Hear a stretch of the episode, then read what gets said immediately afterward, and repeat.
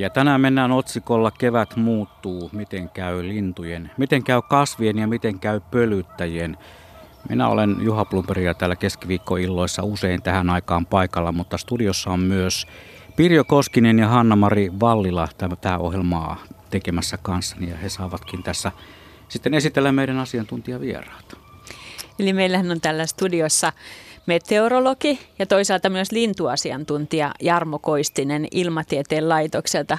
Onpa hienoa, että pystyt meille kertomaan näistä molemmista aiheista sekä kevään säästä ja ilmastosta, mutta myös sitten linnuista ja lintujen muutosta. Teet muun muassa muuttosäiden ennustuksia. Mutta kerro ihan tähän alkuun, vaikka nyt laulujoutsenit ja kurjat siellä taustalla olikin, niin että, että onko tämän kevään kulku tavanomainen? No miten se sanotaan, että kevät keikkuen tulevi, että se on tänäkin keväänä ollut vähän tämmöistä, että helmikuussa tuli hyvin aikainen semmoinen föön tuulijakso, jolloin tuli kiuruja esimerkiksi paljon tosi aikaisin. Sitten tuli taas kylmäjakso ja se kaikki muutto vähän seisahtu. Ja sitten maaliskuun lopussa oli tosi hyvä hanhimuutto, että kun hanhien määrä on ihan valtavasti lisääntynyt, niin tuli tunrahanhia ja metsähanhia aivan tuhansittain – Etelä- ja Lounais-Suomeen, koska ei niiden kannattanut mennä eteenpäin, koska lunta on nyt tänä talven jäljiltä tosi paljon tuolla enemmän koillisessa. Ja sitten niin kuin viikko sitten tuli taas tämmöinen niin kuin kylmä, kylmä jakso ja se seisahtui ihan täysin. Ja nyt ihan viime päivinä sitten taas on saanut uutta vauhtia. Että se on vähän tämmöistä aaltoliikettä, että hyvät ja huonot jaksot vuorottelee. Mutta noin keskimäärin ollaan ehkä aika keskimääräisessä vauhdissa, paitsi että no joo, voisi sanoa, että Mä luulen, että valtaosa kurjista on jo saapunut esimerkiksi Suomeen, että se on selvästi tietenkin aikaisempaa kuin muutama vuosikymmen sitten. Palataan näihin sitten vielä myöhemmin. Joo, ja sitten meillä on täällä myös kasviasiantuntija, kasvitutkija Henri Väre luonnontieteellisestä keskusmuseosta paikalla.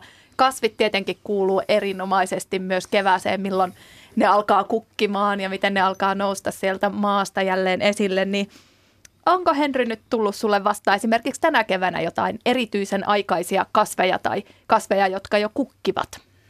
Kyllä kasveja toki kukkii jo, mutta kyllä täytyy tässä vieressä istuva asiantuntija kompata, että, että aika normisti mennään kasvikunnassakin, että että täällä Uudellamaalla, itäisellä Uudellamaalla, missä enemmän liikun, niin ei luonnon kasveja kovinkaan paljon vielä kukassa. Leskelle lehti toki kukkii sielläkin, mutta muualla Suomessa kyllä, mennään tuonne lounaisempaan Suomeen, niin, niin äh, valkovuokko tekee aloitustaan. Sinivuokkohan on vähän aikaisempi aloittaa kukinnan ennen valkovuokkoa.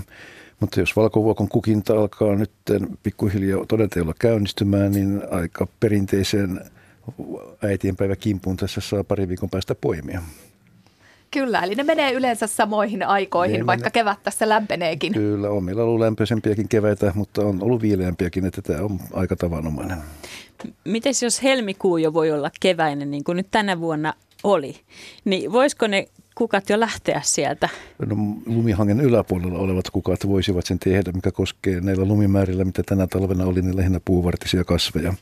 Eli kissan, kissan käppä tai mitä noin pajunkissat saattaa vähän turvota ja yritellä, mutta on niilläkin niin pitkä historia takana, että tietää, että ei kannata ensin lämmöstä tarttua kiinni heti tähän, tähän, tähän pölytyksen ja kimalaisten yhteiselämään.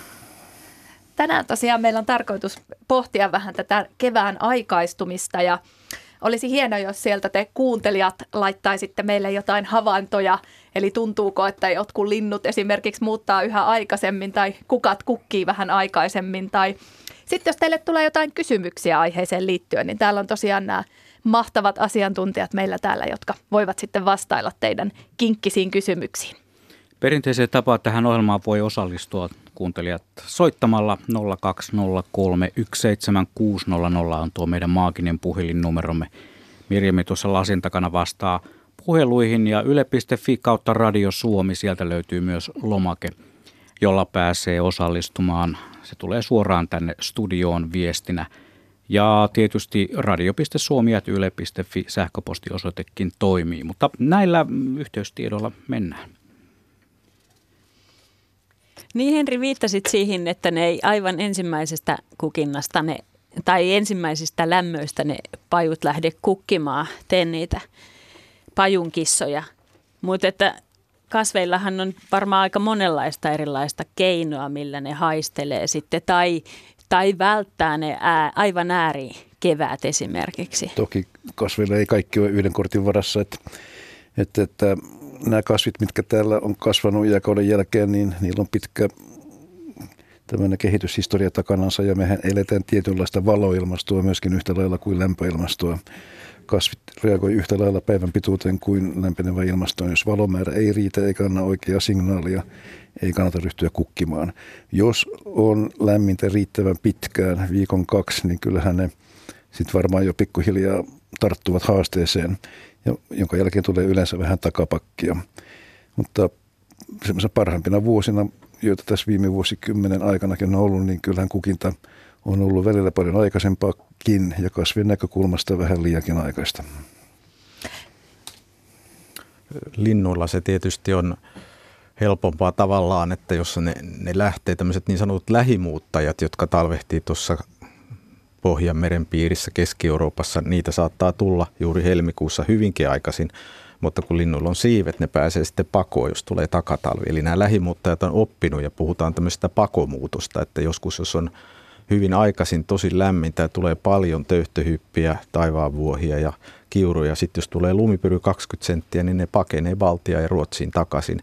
Mutta sitten nämä kaukomuuttajat, jotka tulee Afrikasta, ne ei voi tietää, millaista täällä on, niin ne tulee sen pään sisässä olevan almanakan mukaan, että lähtee aika, aika tarkalleen aina suunnilleen samaan aikaa, että ne on vähän niin kuin kasveja siinä mielessä, Kyllä. että ne ei ota mitään riskejä sen takia, että ne ei turhaa hötkyile. Ja tämä on nimenomaan tärkeää lintujen ja kasvien ja muiden eläimien ja eliöiden ajottuminen tämän kevään tulon suhteen ja siitä me nyt vähän kyselläänkin lisää infoa, eikö niin Pirjo? Joo, meillä on soitto tuonne Ruotsiin Uppsalaan Tuumas Roslinille, professori Tuumas Roslinille Hei Tuumas. Hei. Olet siellä linjoilla jo. Kyllä. No millainen se kevät siellä Ruotsissa on? Ja oletko Uppsalassa, miten äsken Joo, kerroin? Joo, kyllä Uppsalassa. Joo. Välillä oli vähän kylmää niin kuin, niin kuin Suomessakin, mutta nyt, nyt on tosi upea keli ja hyvin, hyvin keväistä. Joo, meillä on ollut tässä pari päivää nyt ja tänään tosi lämmintä, mutta pari päivää on kylmän jakson jälkeen jo taas hyvin keväistä kanssa täällä. Mutta sinä olet tutkinut sitä, että miten luonto yrittää sopeutua ilmastonmuutokseen ja miten ilmastonmuutos muuttaa sitä kevättä. Ja tämähän on hirveän laaja aihe, mutta, mutta millaisiin asioihin se ilmastonmuutos voi kevätluonnossa vaikuttaa? Kyllähän se, se suuri muutos on se, että, että tota, asiat tapahtuu paljon aikaisemmin nyt kuin, kuin aikaisemmin. Ja hyvin monissa monissa tapahtumissa niin, niin puhutaan siis jo, jo niin kuin viikon tai viikkojen aikaistumisesta. Mutta mut, mut sitten toinen muutos on, on se, että jos, jos, jos tapahtumat liukuvat aikaisemmiksi, niin ei ne aina pysy synkassa toistensa kanssa. Tämä on hyvin jännittävää, että missä määrin kaikki asiat siirtyy aikaisemmiksi ja missä määrin sitten niin kuin eri, eri, eri asiat liukuvat suhteessa toisiinsa koska se on tietysti niin kuin ekosysteemin toiminnan kannalta tärkeää, että, että pysytään synkassa. Nimenomaan se, että, että eri lajit, jotka on riippuvaisia toisiinsa, toisistaan, niin, niin ne samanaikaisesti sitten ajattaisi tai aikaistaisi toimintojensa. Näihinhän ei ole helppo päästä tutkijankaan kiinni, mutta teillä on aikamoinen aineisto tuolta Neuvostoliiton ajalta. Kerrotko, minkälainen se on? No joo, se on siis aika, aika hauska, hauska tota, tarina.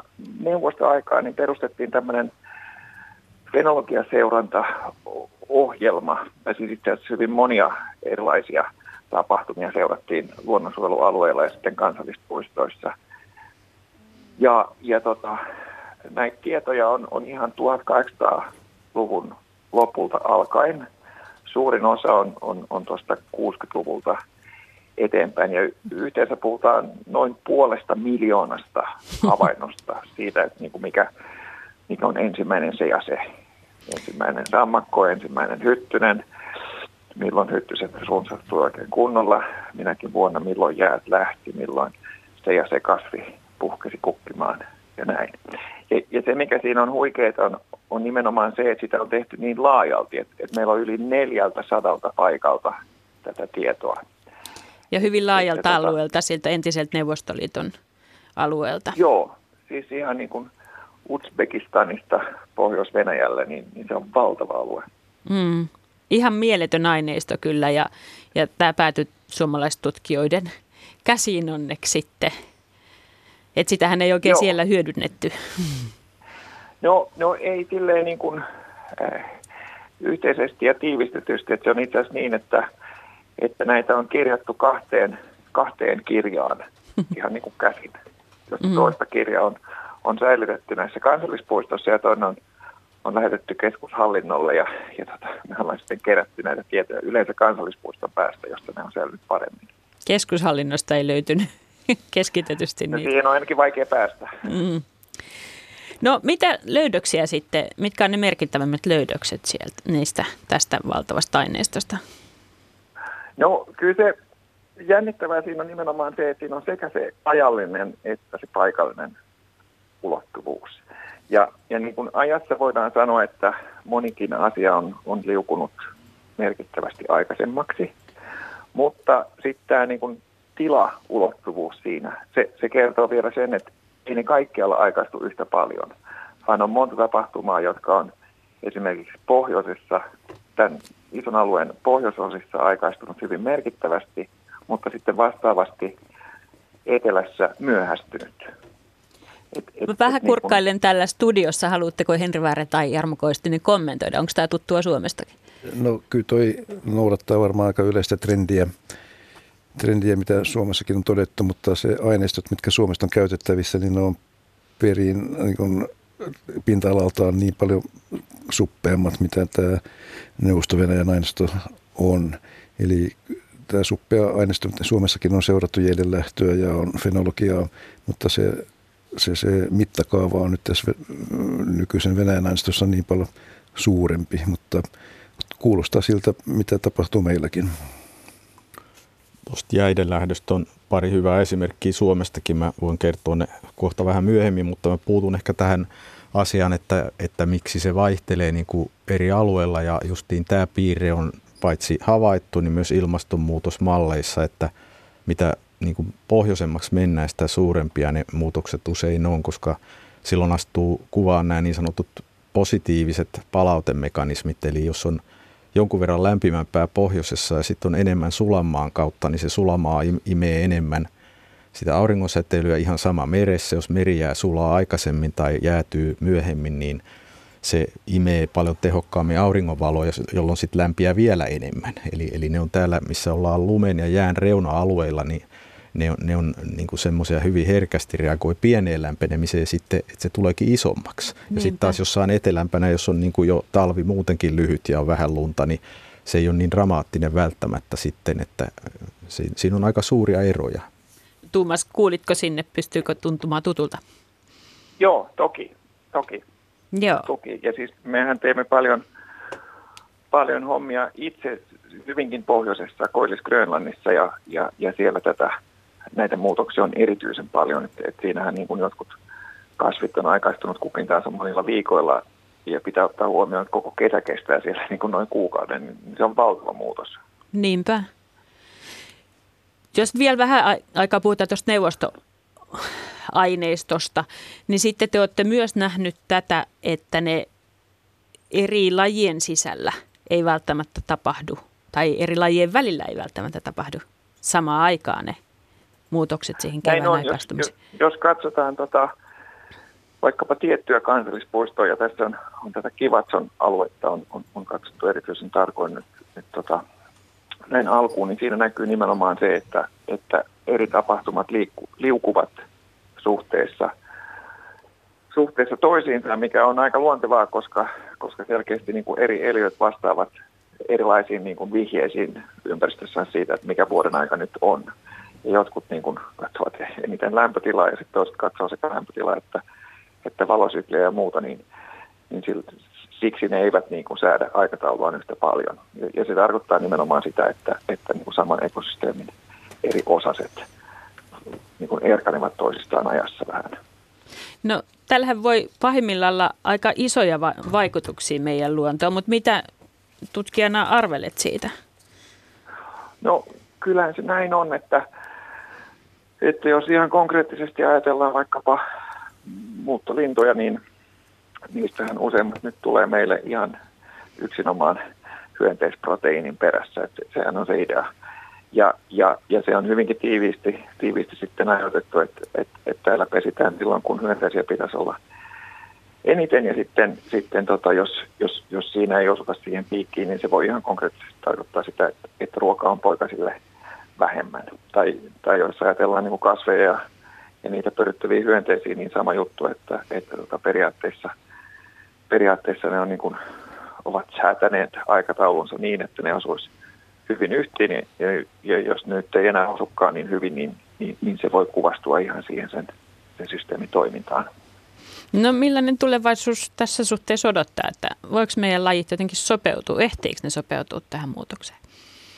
No se on hyvin jännittävä kysymys, koska ja, ja niin kuin lyhyt vastaus on se, että ei oikein tiedetä, koska se riippuu paljon siitä, että, että tota, miten ne itse asiassa reagoivat tähän, tähän tota, muutokseen. Et, et siitä, missä määrin ne pystyy niin kuin yksilötasolla mukautumaan. Eli sille, että jos on, on aikaisempi kevät, niin sitten, sitten ne ovat aktiivisia. Sama yksilö on, on, on aktiivinen aikaisemmin, ja jos on myöhäisempi kevät, niin sitten se säätää vastaavasti aikataulua myöhäisemmäksi. Jos näin on, niin, niin, niin tämä, tämä niin kuin vaste on niin sanotusti plastinen, eli mukautuva, ja silloin kaikki menee nopeasti ja hyvin – mutta toisaalta, jos siinä on myös niin kuin tällaista, tällaista evolutiivista osaa, eli, eli tota, että sama yksilö se, se, se pesi aina erityisen aikaisin tai myöhään, niin silloin se ei, se ei, tota, silloin se ei muutu niinkään nopeasti, vaan se vaatii useamman sukupolven ennen kuin se ajoitus, ajoitus muuttuu. Ja, ja se, että mikä osa niin kuin on tällaista nopeata mukautuvaa vastetta ja mikä on hitaampaa evolutiivisen sopeutumaan, sopeumaan niin kuin liittyvää vastetta. Sitä me ei oikein tiedetä ja se on hirveän jännittävä kysymys, koska siitä paljolti määräytyy se, että miten nopeasti, nopeasti sitten tota, luonnossa asiat muuttuu. Mä taas katselin Henri joo. Ja... Joo, no, no, varmasti asia on näin, niin kuin Tuomas sanoi. Ja, ja sitten tietysti niin hirvittävän paljon tulee muuntelua siitä, että minkälainen perusbiologia, puhun nyt kasveista, niin kasveilla on. Jos on monivuotinen kasvilaji niin kuin varpu, niin nehän elää, sinnittelevät toki siellä kymmeniä vuosia, eivät välttämättä lisännyt niin usein siemenellisesti, mutta säilyvät. Ne eivät häviä sieltä tämän takia. Jos on pitkäikäinen puu, sama asia.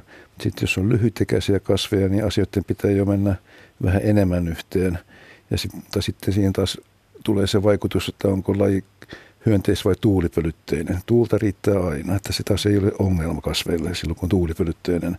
Mutta ne kasvit, joiden rytmi on aika lyhyt ja ne ovat hyönteistä riippuvaisia, niin ne todennäköisesti myöskin joutuvat sopeutumaan nopeammin. Toisaalta lyhyt sukupolvien väli edistää tätä, että mitä lyhyempi sukupolvien väli, sitä enemmän uusia yksilöitä ja todennäköisesti sieltä aina joku sopeutuu uuteen tilanteeseen. Mutta tämä kaikki jää nähtäväksi, miten oikeasti tulee käymään. Se on niin monimutkainen se vuorovaikutusten verkosto, että jos joku lintukin tulee tänne, vaikka pajulinto Afrikasta vähän aikaisemmin, niin, niin jos täällä on hyvinkin paljon lämpimämpää ollut, niin, niin sitten esimerkiksi pajut on voinut kukkia ja niissä on tosi paljon hyönteisiä ollut ennen, nyt ei olekaan. Sitten pitää ehkä etsiä uusia hyönteislajeja se voi vaikuttaa niin kuin, mihin se laittaa pesänsä se pajulintu, minkälaiseen kasvillisuuteen ja esimerkiksi loisiin, että onko loisia paljon vai vähän. Siinä on niin kuin sellainen niin valtava vuorovaikutusverkosto kasvien ja eliöiden välillä, eläinten välillä, että ne, ne muuttuu ja se kokonaisuuden ennustaminen varmaan niin kuin voin kuvitella todella vaikeata sitten, että mitä se loppujen lopuksi merkitsee. Niin sellaista ennustajaa ei olekaan, joka sen osaisi tehdä. Mutta Tuumas vielä te todella siellä Grönlannissa olette tutkineet ja huomanneet muun muassa sen, että kukat aikaistavat kukkimistaan, mutta pölyttäjähyönteiset eivät sitä teekään. Kerratko siitä vielä? Nä, näin se on. Eli, eli, tota, eli kasvit on, on aikaistunut tosi tosi merkittävästi, mutta hyönteiset, niin ne, ne, ne lentää suunnilleen alkuperäisessä aika, aikataulussa. Ja se tarkoittaa sitä, että, että periaatteessa meillä on niin kuin siitä pölykuljetusta tarvitsevia kasveja nyt paljon niin kuin tällaisena terävämpänä huippuna siinä alkukesästä ja sitten sitä itse kuljetuspalvelua on sitten pitkin kesää ja siinä, siinä kesän lopulla on jopa hyönteisiä, jolle ei ole samalla tavalla tarjolla enää, enää mettä ja ruokaa kuin, kuin aikaisemmin. Että tota, jos, jos ja kun tämä jatkuu, niin, niin se on tietysti huolestuttavaa.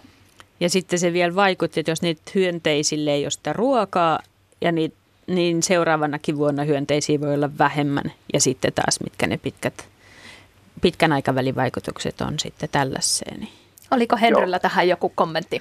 Niin mä ajattelin että Velma, tai sanoa kuulijoille sen, että jos tätä Suomessa haluaa seurata jollakin lajilla, niin me ehkä palataan tähän aiheeseen vielä myöhemmin, myöhemminkin, mutta Suomessa tätä voi tarkkailla, kuinka hyvin mustikan kukinta osuu yhteen kimalaisen lennon kanssa, että meneekö synkronissa vai ei. Ja tämähän on tietenkin kiinnostavaa, että saadaanko niitä mustikoita Kyllä. sitten poimia kesällä. Vielä yksi huomio Tuomas sun, sinun kanssasi, kun ne ääriolosuhteet myös lisääntyy ilmastonmuutoksen takia. Niin mitä tämä Joo. tarkoittaa esimerkiksi Grönlannin luonnossa? No, tämä on hyvin jännää, koska koko ajan puhutaan siitä, että, että tota, lämpötila nousee ja, ja, se kuulostaa siltä, että vuosi vuodelta on aina tasaisesti yhä lämpimämpää. Mutta eihän se ihan niin mene, vaan toinen ennuste on se, että samalla kun tämä keskiarvo nousee, niin myös vaihtelu nousee. Ja se tarkoittaa sitä, että, että välillä tai entistä useammin tulee sitten näitä ääritapauksia, äärivuosia.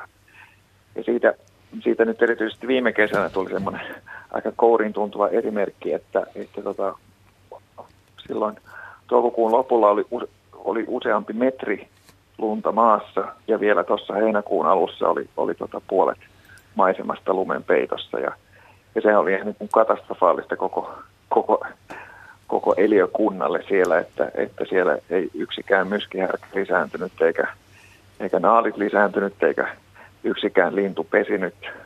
Ja, ja kaikki tota, hyönteiset ja kukat oli reippaasti myös ja mä veikkaan, että siemenetkään ei, ei sitten kypsynyt ajoissa niin, että, että mikään niistä itäiset. Et siinä oli niinku tämmöinen täydellinen lisääntymisen romahdus. Koko, koko viime kesä meni tavallaan niinku pieleen just siksi, että tuli tämmöinen ääri, äärivuosi.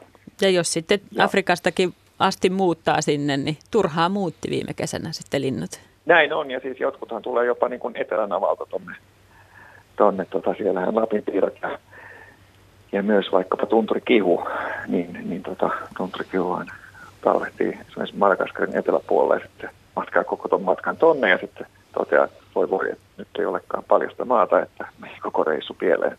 Mm. Jarmo Koistinen, sinne täällä. Joo, tämä niin kuin on tavallaan ilmastolle ja säälle aina ominaista, että on näitä ääritilanteita sekä plus- että miinusmerkkisiä. Tämä on semmoinen hankala asia, kun sitten jos on niin kuin, nyt sanotaan lämpenemistä ja sitten tulee niin kuin kylmä talvi kuin 2010 tai, tai sanotaan, että Suomen kaikkien aikojen pakkasennätys on niinkin myöhään kuin vuodelta 1999 miinus 51,5, niin sitten heti sosiaalinen media tulvii sitä, että ilmastonmuutos on peruutettu. Eli, eli tämmöisiä päivien, viikkojen, kuukausien, jopa yhden vuoden – poikkeamia voi olla valtavan suuria niin kuin juuri siihen toiseen suuntaan, eli kylmäänkin. Se on vaan tätä sään satunnaista vaihtelua. Että niitä, niitä, joka hetki maapallolla on alueita, missä on niin kuin harvinaisen lämmintä tai harvinaisen kylmää. Ja se ei muuta sitä, että se ilmasto niin kuin yleensä aina katsotaan niin kuin 30 vuoden havaintosarja. Että jos siinä 30 vuoden aikasarjassa niin tapahtuu niin kuin jatkuvasti vähän enemmän, on niitä lämpimiä kuin kylmiä, niin sitten se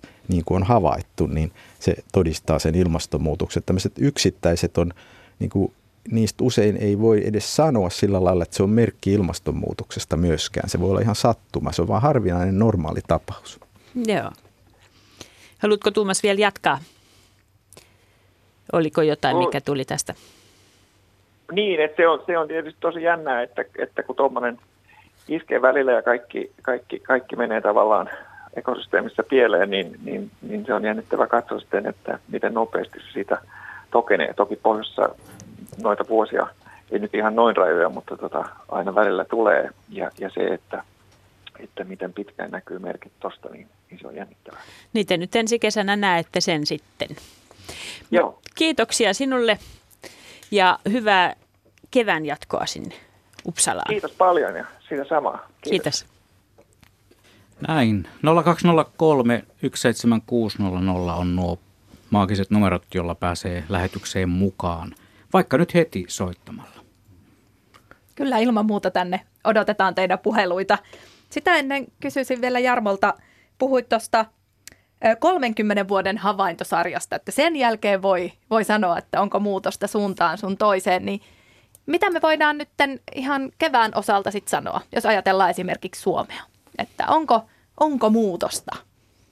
No se muutos on aika selvä havainnus, että Suomessa on onneksi tehty niin kuin esimerkiksi Kaisaniemessä aloitettiin 1830-luvulla Helsingissä, niin oikeat lämpötilamittaukset ja, ja havaintoja tehtiin itse asiassa alkuaikoina paljon tiheämmin kuin nykyään. Ehkä ihan viime vuosikymmenen on, kun on tullut nämä automaattiset mittausasemat, niin saadaan 10 minuutin välein, ettei tarvitse enää ketään opiskelijaa laittaa sinne yöksi valvomaan ja tekemään niitä vartin välein niitä säähavaintoja niin kuin silloin alussa. Ja silloin mitattiin muun muassa jotain magneettikentän suunta ja kaikki tämmöisiä, jotka ei oikeastaan niin kuin ole sää, säähän liittyviä asioita, enemmänkin tähtitiedettä tai geofysiikkaa. No joka tapauksessa siis juuri kevät on, on lämmennyt että Suomessa eniten kaikista vuoden ajoista, että, että nämä on kaksi ja puoli, kolme astetta sekä maalis, huhti että toukokuu. Ja kaikista eniten on lämmennyt itse asiassa toukokuu, että se on ollut, siis jos ajatellaan niin kuin vuoden 1850 jälkeen tämä luku, että, että eihän se, se ei kuulosta niin kuin hirveän dramaattiselta, mutta se, se kuitenkin on, että niin kuin globaalisti puhutaan siitä kuuluisasta puolentoista asteen lämpenemisestä, että ei saisi päästä sen yli. Se on niin kuin maapallon keskilämpötilassa tosi iso, että paikallisesti voi olla niin kuin vähän isompi ja se ei ole vielä niin, niin vaarallista ikään kuin, että jos Suomessa lämpiää monta astetta, mutta globaalisti ei saisi nousta niin paljon, koska sitten alkaa jäätiköt sulamaan ja ne sulaa tietysti jo nyt.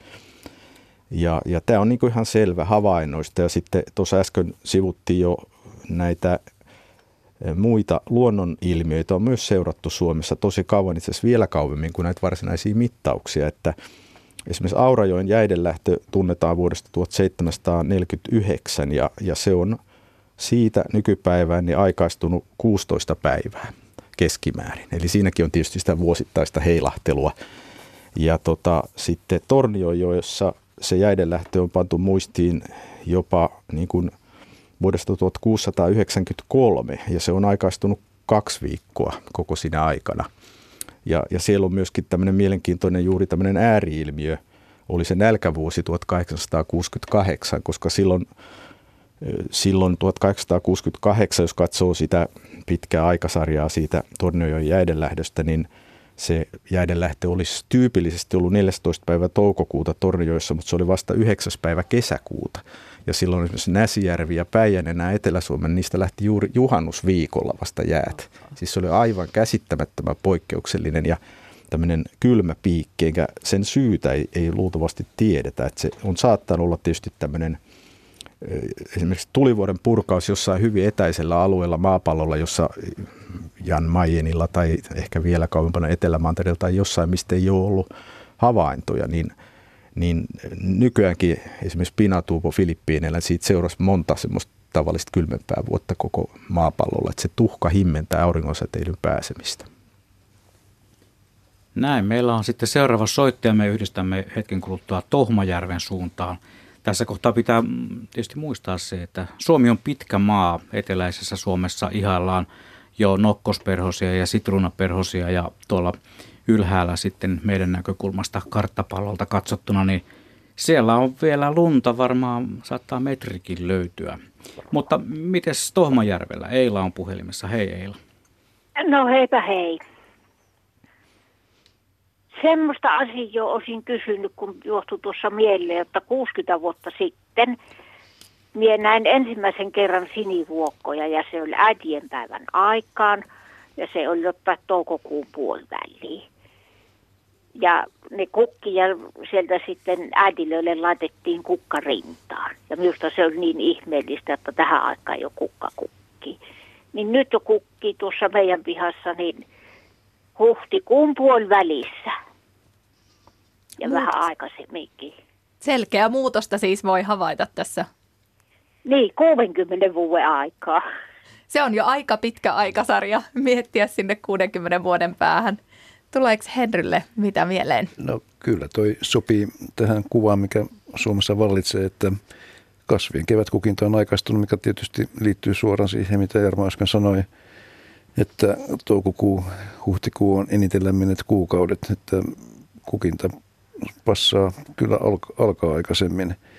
Mutta täällä Etelä-Uudellamaalla, missä me nyt ollaan, niin, niin, niin toki sinivuokko kukkii täälläkin jo, mutta pohjois sanoisin, että se on todella aikainen ajankohta, että se on jo huhtikuun puolivälissä kukkinut. Mutta pihamaalla kenties lumet on saanut olla paikallaan, kenties niitä on vähän otettu pois, mutta se mikä viime vuosi... Ei ole otettu no, pois. No hyvä. Seinän viereen se, kasattu hirmuinen vie, kasattu. Vielä, vielä enemmän, mutta lumen allahan se ei ole kuitenkaan kukkinut, että kyllä se lumi Ei se ole on kukkinut, vaan se on lumi hävinnyt pois, Joo. mutta kun se, minusta tuntuu, että se joka kevät vuonna niin aikaisemmin häviää tuosta Kyllä se varmasti, varmasti pitää paikkansa ja kasvitieteessä tai näissä kasvitieteiden mitä on keskusteltu, niin se voi hyvinkin olla niin, että Pohjois-Karjala tulee olemaan jatkossa yhä suotuisampi kasvi, kasvualue osittain lämpenevien Siitä keli... laatokasta tulee sieltä, sitä lämmintä. Sieltä tulee laatokkaan lämmittää. Venäjä lämmittää Suomea monella tavalla. Niin äh, siellä sitten myöskin niin, niin, niin kasvukausi pitenee, mutta lumet sulaa myöskin yhä aikaisemmin, niin, ja siellä silti on lunta. Eli kasveilhan on erittäin hyvä talvi, jos lunta on paljon. Tämä on ollut kasveille erittäin hyvä talvi ainakin suuremmassa Suomea, varmaan koko Suomessa. Lumipeito oli erittäin kattava, mutta kun se sulaa nopeasti pois keväällä, niin siitähän se helähtää mukavasti liikkeelle. Hankalimpiahan ne talvet kasveille, että lämpötila seilaa nollan molemmin puolin, välillä jäätyy, välillä sulaa. Ja se on se, mikä on kasvikunnalle kaikkein haasteellisinta, niin kuin nykyisin termein puhutaan. Onko se sama aurinkoinen lämmin paikka, missä aina katselet sitä sinivuokkaa siellä? No, minä olen nyt tässä 30 vuotta, kohta 40 vuotta kahtunut tässä samalla paikalla, niin Joo. kyllä se on aikastunut. Kyllä, tuo vastaa täsmällisesti sitä, mitä suurimmassa osassa Suomea tällä hetkellä tapahtuu. Eli se lumipeite suojaa niitä Kyllä, siis kasveja. kasvit, jotka talvehtii maan, siis lumipeitteen alla, eli ei puuvartiset, vaan normaalit ruohot, tavalliset ruohot, niin ne hyötyy paksusta lumipeitteestä ja siitä, että se sulaa tasaisesti, oli sitten hitaampaa vai nopeampaa, kunhan se sulaa tasaisesti pois ja eikä tule uudelleen pakkasia sen jälkeen, koska silloin kasvit joutuu lujille, ne on kenties kasvu lähtenyt kasvuun, tulee uudelleen pakkasia. Jos ne on kovia pakkasia, niin voi, voi tapahtua myöskin versojen kuolema siinä vaiheessa. Pieniä pakkasia kevätkasvit kestää aina, siihen on sopeutunut koko pitkän evoluutionsa aikana, eli jos ne eivät olisi siihen sopeutuneet, niin ei nyt kyllä, kyllä siinä on kukkisikaan. Eli pieni takapakki menee, mutta kovat pakkaset siinä vaiheessa on pahasta. Ja pahinta on pintamaan jäätyminen niin, että tulee jääkerros maan pinnalle, jota sitäkin voi tapahtua.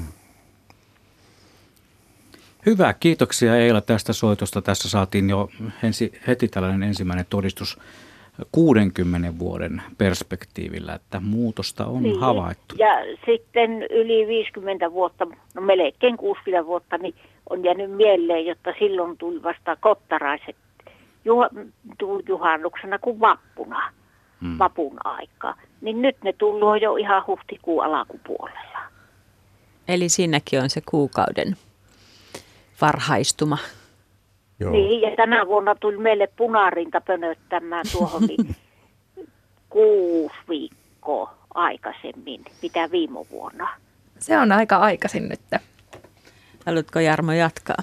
Joo, tämä on ihan selvä, selvä ilmiö, että minäkin olen sitä kohta 60 vuotta näitä lintuja katsonut ja, ja silloin – kun aloittelin lintuharrastusta, niin vieläpä täällä niin kuin pääkaupunkiseudulla, niin maaliskuu oli yleensä talvikuukausi, sitten kuun lopulla näkyy vähän kiuruja ja nyt on niin kuin hirmuinen määrä lajeja ja yksilömääriä, että silloin ei voinut, jos joskus ennen vappua näki vähän hanhia, niin oli tosi iloinen ja nyt niitä on hirveitä parvia tuolla pitkin jokien varsia niin kuin Porvoon seudulla. Hei, kiitoksia Eila tästä, tästä puhelusta ja lisää puheluita voi soittaa 020317600 ja myös laittaa viestiä studioon yle.fi kautta Radio Suomi. Sieltä löytyy lomake, jolla pääsee mukaan. Henry, päästiin puhumaankin sinivuokosta, joka on varmasti yksi näitä aikaisimpia kukkioita Suomessa, niin voiko sille käydä jotenkin huonosti, jos se innostuu vähän liian aikaisin kukkimaan? No sinivuokko on tietysti kevään airuita ja siinä mielessä perspektiivi on sellainen, että se on kokenut tämän kaiken ennenkin. Eli ei tässä mitään täysin uutta ole.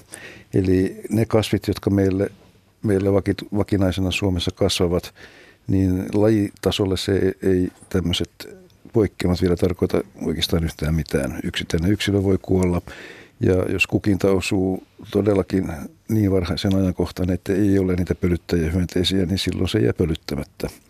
Eli se ei tee siementä sinä vuonna, mutta pitkässä juoksussa ei ole sillä paljon merkitystä, jos se seuraavana vuonna tekee satoja siemeniä, niin se on taas toteutunut sen kasvin tarkoitus. Sinivuokon tapauksessa niin varhain keväällä lentävät hyönteiset on ylivoimaisesti tärkein pölyttäjäryhmä, varmasti kimalainen ja jotkut muutkin. Mettähän se ei tarjoa, niin kuin monasti ajatellaan, että mesi on se palkinto pölyttäjälle, mutta se voi olla myöskin siitepöly. Monet pölyttäjät kerää siitepölyä erityisiin siitepölypusseihin, rakenteisiin, ja se on oivaa ravintoa sekin, että niistä kaloria piisaa tulevalle kimalaistoukka sukupolvelle, mikä siellä sitten pikkuhiljaa alkaa kesän mittaan kehittymään ja kimalaisten elinkierto alkaa uudestaan. Mutta nämä tämmöiset niin kuin poikkeat, mitä nyt on, niin siihen meidän luonto on täysin sopeutunut. Mutta mitä pitempään tämä muutos jatkuu ja mitä pidemmällä mennään eteenpäin ajassa ja muutos kenties vielä voimistuu, niin kyllähän se ajan myötä se rupeaa näkymään kasvin levinneisyyksissä myöskin. Kasvit leviää hitaammin kuin esimerkiksi hyönteiset tai linnut. Ne ei lennä paikasta toiseen, vaan niiden siemeniä lennätetään paikasta toiseen tai ne lentävät omin avuin. Mutta ne yleensä päätyvät paikalle, mikä on täysin sopimaton. Siinä on olemassa olevaa kasvistoa, vaikea juurtua, vaikea päästä liikkeelle, mutta hitaasti, mutta varmasti kasvillisuus tulee muuttumaan. Ja näin on käynyt ennenkin. Ei tämä ole ensimmäinen lämpökausi, joka Suomessa on alkamassa. Meillä on ollut Atlanttinen lämpökausi 5-6 tuhatta vuotta sitten, niin on ollut jopa lämpöisempää kuin tänä päivänä. Tuosta kasvien kestävyydestä juuri, niin kuin Henri sanoi, niin 75 oli semmoinen toukokuu, että kuun alussa oli kaksi viikkoa kovia helteitä, 28 astetta ja sitten kuuset työnsi ne kerkät, ne vaaleanvihreät, semmoiset aika herkät vuosikasvaimet. Ja sitten se kuun loppu sato lunta ja oli jo niin kuin Lounais-Suomen sisämaassa miinus 10 asteen pakkasen. Jopa ne paleltu sitten ne kuusenkin vuosikasvaimet laajasti, mutta ei, ei se silti ollut niin dramaattista, että nyt kuusi olisi vähemmän kuin ennen. Että, että ne tietysti vähän kärsii, mutta kyllä ne sitten siitä toipuu, että ne on ihmeen sitkeitä nämä kasvit. Kyllä se tässä boreaalisessa havuvetsen vyhykkeessä, missä mekin elämme, niin, niin kaikenlaiseen vaihteluun on pakko sopeutua. Niin tätä mä mietin just kun puhuit Henry niistä kasvien siirtymisistä, että ne ei tosiaan pysty muuttamaan niin vauhdilla, mutta linnuthan voi sitten vähän muuttaa tätä, että minne päin Suomea ne sitten päätyy ja jää pesimään ja tulee, että onko tässä ollut minkälaista muutosta nyt viime vuosina? Se on hyvä kysymys. Mä en tiedä, onko kukaan sitä tutkinut, mutta se on niin kuin yleisesti tunnettu asia, että ihmisethän siirtelee paljon kasvilajeja, sanotaan tulokkaita, mutta sitten on, on myös niin sanotut lintutulokkaat, eli Eli tuolla, jos menee semmoiselle pesäluodolle Suomenlahdella, missä on lokkeja paljon pesiä, niin siellä on sitten näitä pelto, kanankaalia ja peltotaskuruohoa, tämmöisiä, mitkä on täällä mantereella rikkaruohoja. Ne linnut käy lokit varsinkin syömässä pelloilla ja kaatopaikoilla, sitten ne vie ne sinne. Eli se on niin kuin osoitus siitä, kuinka paljon linnut levittää, mutta sitä on varmaan aika vaikea tutkia. Joo, tähän tietysti pitää huomioida se, että keväällä kun muuttolinnut tulee ja matkavat kohti pohjoista, ei niillä ole silloin siemeniä siirrettäväksi. Siemenet syntyy kasvukauden loppupuolella, kun linnut tekevät muuttua ihan päivästä sen suuntaan. Eli siementen leviäminen lintujen kanssa on enemmän lyhyen matkan tapahtumia, ei pitkiä matkoja muuttomatkan mittaisia, koska linnut tietysti vaihtaa paikkaa kasvukauden aikana ja vielä silloinkin, kun siemeniä on, mutta pääsuuntaisesti linnut muuttaa etelään silloin, kun siemenet on heppeimmillään. Meillä on seitsemän minuuttia matkaa merisäätietoihin, mutta otetaan tähän väliin mukaan Pasi Keravalta. Terve Pasi. Moi moi. Joo, ole hyvä. No, tota, mulla tuli ihan toiset eliöt niin kuin mieleen että kevään, kevään mittaan, jotka alkaa nousemaan. Eli sienet. Eli onko huomattu, että onko esimerkiksi korvasienien esiintymisessä tai nousemisessa tai jonkun kevätkaunolakkien nousemisessa niin ollut jotain, jotain tota, niin kuin aika, aikaisten, aikaistumista vai onko ne edelleen silleen, että tuossa vasta kesä, kesä, touko-kesäkuun vaihteessa alkaa nousemaan ensimmäiset? No, mä en usko, että tätä on niin intensiivisesti seurattu, mutta en näkisi mitään syytä, miksi niin ei kävisi. Mm. Korvasieni satohan, jos ajattelee Etelä-Suomea, niin on para, parasta yleensä tämmöisellä hakkuualueella, missä maapinta on rikottu, niin ensimmäisen ja toisen vuoden jälkeen hakkuuden jälkeen niin kyllä mä lähtisin t- tähän aikaan lämpenevien aikoina niin hippasen aikaisemmin korvasieneen kuin tavallisesti. Viimeksi voimin korvasieneen kaksi vuotta sitten, niin se oli kyllä toukokuun loppu, mikä oli normiaika. Joo, joo. Mutta sitä ei, ole, sitä ei ole millään tavalla vielä niin kuin katsottu eikä, eikä tutkittu. Että, no, mutta... mulla ei ole tietoa siitä, että olisi tutkittu. Joo, joo. Itse kun... sekin, sekin oli se tavalla. Että... Kyllä hänen lämpeneen hakkuaukeet tietysti nopeammin.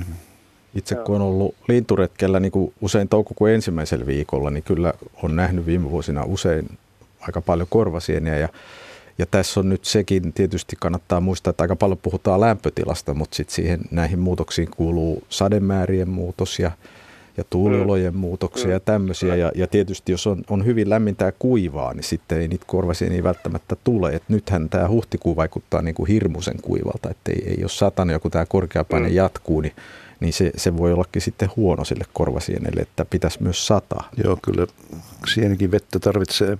90 prosenttia sienestä on vettä. Oletko mitä... itse huomannut, kun olet käynyt en, ehkä en, poimimassa? Niin... En, ole, en, ole, en, ole huomannut, en ole huomannut itse ja sit mä oon miettinyt sitä, että onko jotain tällaisia niin kuin eteläisempiä sieniä, jotain, jotain tämän tyyppisiä, mitä meillä ei niin vakituisesti kasva, että, että, että onko, onko niitä alkanut esiintymään enemmän keväisiä sieniä tai muita tällaisia. Että tota, meillähän on tietysti tota, vaalea korvasieni, mikä on tämä myrkytön korvasieni ja muuta tällaista. Ja sitten muita, ehkä jotain muitakin mörskyjä, että tota, olisiko, olisiko, onko tullut mitään tällaista, että alkaisi tulemaan niin, tota, niin kuin eteläisempiä lajeja meillä? No, tämmöistä infoa ei ole mun korviin kantautunut, että niin kävisi, mutta sitten tässä on toinen kääntöpuoli asiassa on se, että kevään sienet varmaan pistää enemmän silmille, koska silloin ylipäätään sieni on niin paljon vähemmän kuin syksyllä. Joo. Mutta tämmöistä en ole kuullut, että näin olisi, mutta esimerkiksi kevätkaunon lakki, niin mä tiedän, että sitä on peräänkuulutettu ihmisiltä havaintoja tällä hetkellä, koska se on sienilaji, joka on helposti tunnistettavissa, että se tiedon keruu on ehkä nyt alkamassa. Ja siihen tarvitaan Joo. kansalaisia apuun, koska nämä muutamat poloiset tutkijat, mitä meillä Suomessa on, niin ne eivät joka paikkaan ehdi. Tässä mietin tämmöistä, että jos kysyit muistakin sienistä, niin varmaan jos alkaa tulla uusia puulajeja levitä, niin niiden mukanahan saattaa sitten tulla Toden, myös sieniä. Niin, myko, myko, mykohitsasienet ja muut tulee, että ihan niin kuin lehtikuusen mukana on tullut, vaikkapa lehtikuusen tattia, niin tulee sieltä varmaan uusia sieniäkin. Mutta koko, kokonaisuutena iso ongelma on siinä, että Suomen sienilajisto, vaikka se tunnetaan hyvin, se tunnetaan silti huonosti. Eli meillä löytyy koko aika maalle uusia lajeja, eikä meillä ole mitään käsitystä, että ovatko ne tulleet hiljakkoin, vaan vaiko ovatko ne tämän aina olleet. Siinä mm. tutkimus etenee niin. koko aika lujaa vauhtia.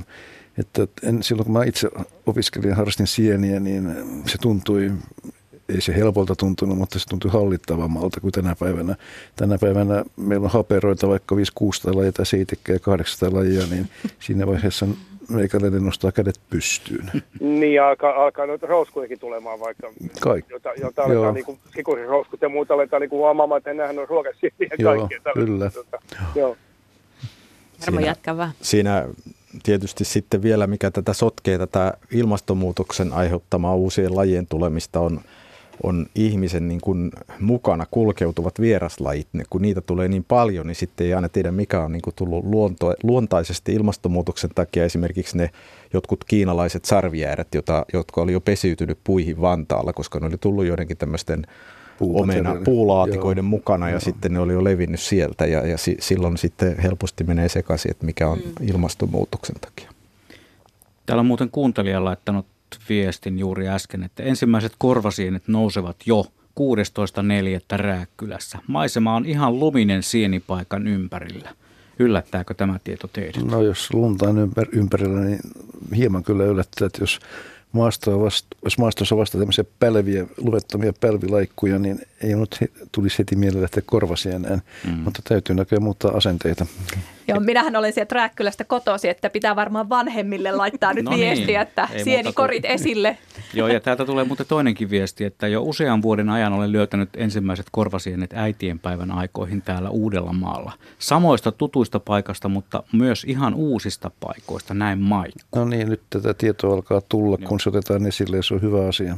Ja eikö niin, että tässä on pakko sanoa myös sieniatlas, että näitä havaintoja kyllä. kannattaa kyllä. laittaa nyt sieniatlakseen. Joo, joo, Suomessa on erittäin aktiivinen sieniatlas tällä hetkellä käynnissä ja tietoja kerätään. Ja lajit, jotka on helppo tuntea niin kuin korvasieni, niin, niin niiden luotettavuuteenkaan ei suhtauduta skeptisesti. Ja valokuvanhan sinne voi laittaa, että se on sitten, mutta että varmaan nämä varhaiset havainnot ja uusien lajien havainnot, niin on, Kyllä. tai kaikki havainnot ovat arvokkaita. Ka- kaikki vaan, en muista millä hakusanalla tuo löytyy, mutta luulisin, että Sieni Atlas on hyvä keino, millä mennä eteenpäin. Kyllä.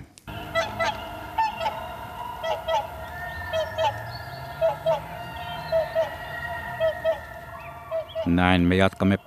Kevät muuttuu, miten käy lintujen, kasvien ja pölyttäjien iltaa täällä Radio Suomen luonto-osuudessa keskiviikkoiseen tapaamme. Matkaamme kello 19 uutisiin ja urheiluradioon. Tässä vielä vähän asiasta haastelen. Ja sitten alkaa vielä toinen puoliaika, 55 pientä minuuttia aina kello 20 aikamerkkiin saakka.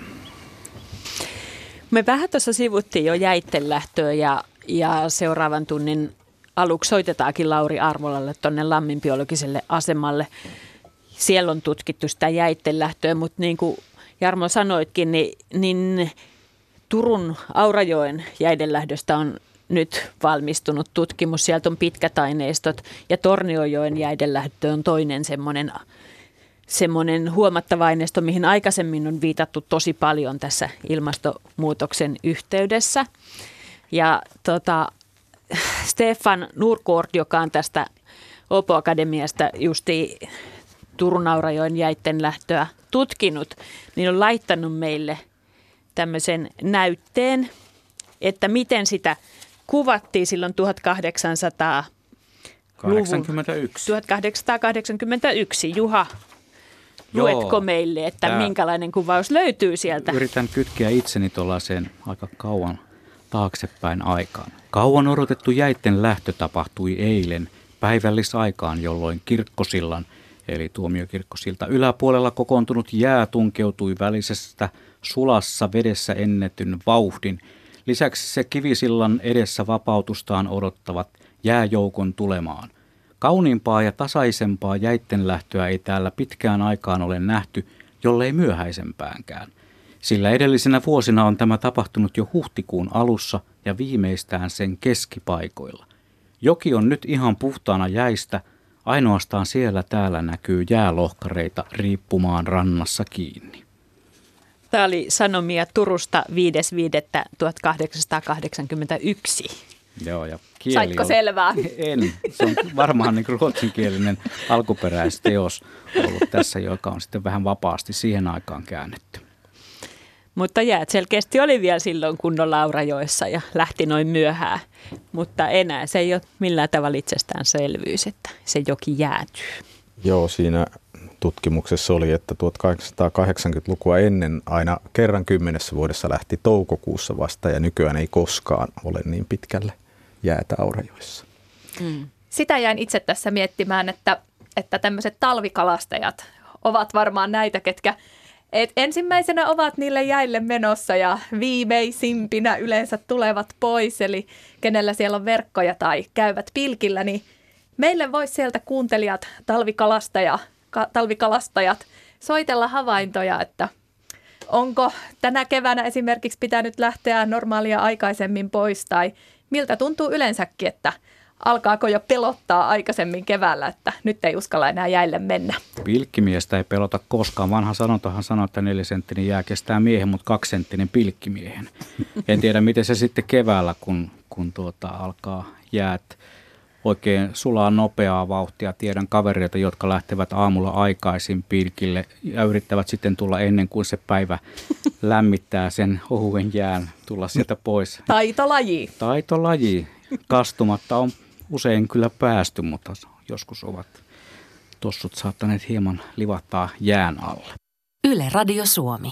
Täällä Radio Suomen keskiviikkoillassa jatkuu taas luontoasiat. Kevät muuttuu, miten käy lintujen, miten käy kasvien ja pölyttäjien.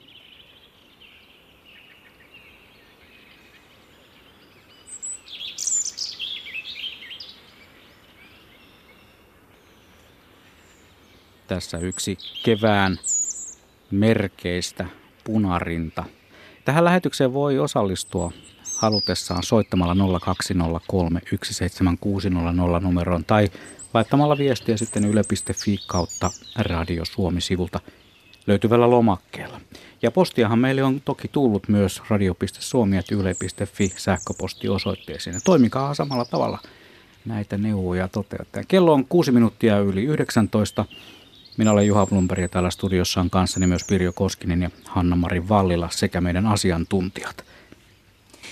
Ja tähän on pakko vielä sanoa yksi nettiosoite yle.luonto.fi, mistä löytää semmoisen näin kevät etenee, näin Suomen kevät etenee, katso Yle Luonnon kevätseuran upeat kuvat paikkakunnittain ja siellä on muun muassa tätä punarintaa lähetetty meille kuvina ja, ja sinne voi lähettää todella kuvia siitä, että miltä kevät näyttää eri puolilla Suomea ja, ja ihastella myös sieltä kartalta aina näkee, että mistä on mikäkin kuva otettu ja että millaisia, millaisia eliöitä missäkin jo näkyy. Mutta nyt meillä pitäisi olla puhelu. Onko puhelua?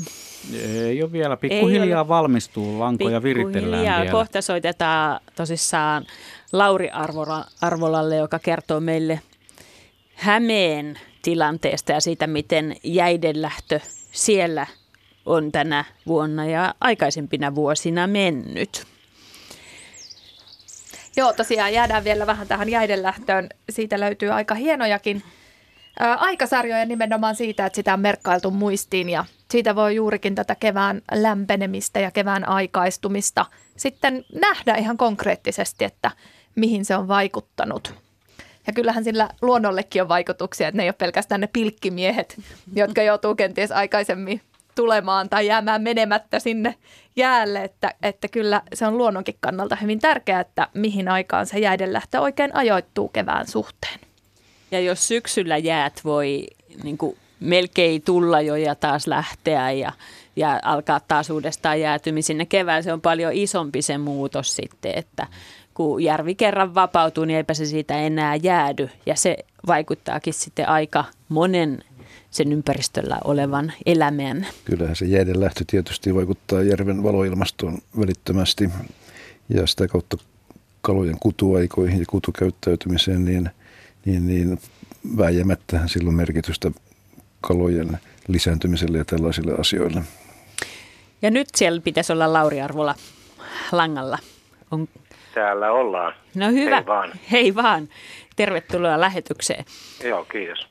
Eli sinä tiedät sieltä Lammin luonnosta. Lammin biologisen biologisella asemalla on jo pitkään katsot, tarkasteltu sen vieressä Pääjärven jäätymistä ja tietenkin se kertoo laajemmaltakin alueelta Suomessa tästä tilanteesta. Eli miten Lammin luonnossa näkyy se kevään, kevään aikaistuminen, jos nyt jäiden kannalta tätä katsotaan? No kyllä se hyvin samalla lailla ilmenee, mitä lähetyksessä ole aiemmin, aiemmin oikeastaan todettu, että kevät tuntuvat aikaistuvan ja, ja tuota, jäiden osaltahan se tarkoittaa tietysti sitä, että täytyy olla hyvin varovainen, jos vanhaa almanakkaa seuraa, että milloin sinne uskaltaa vielä mennä.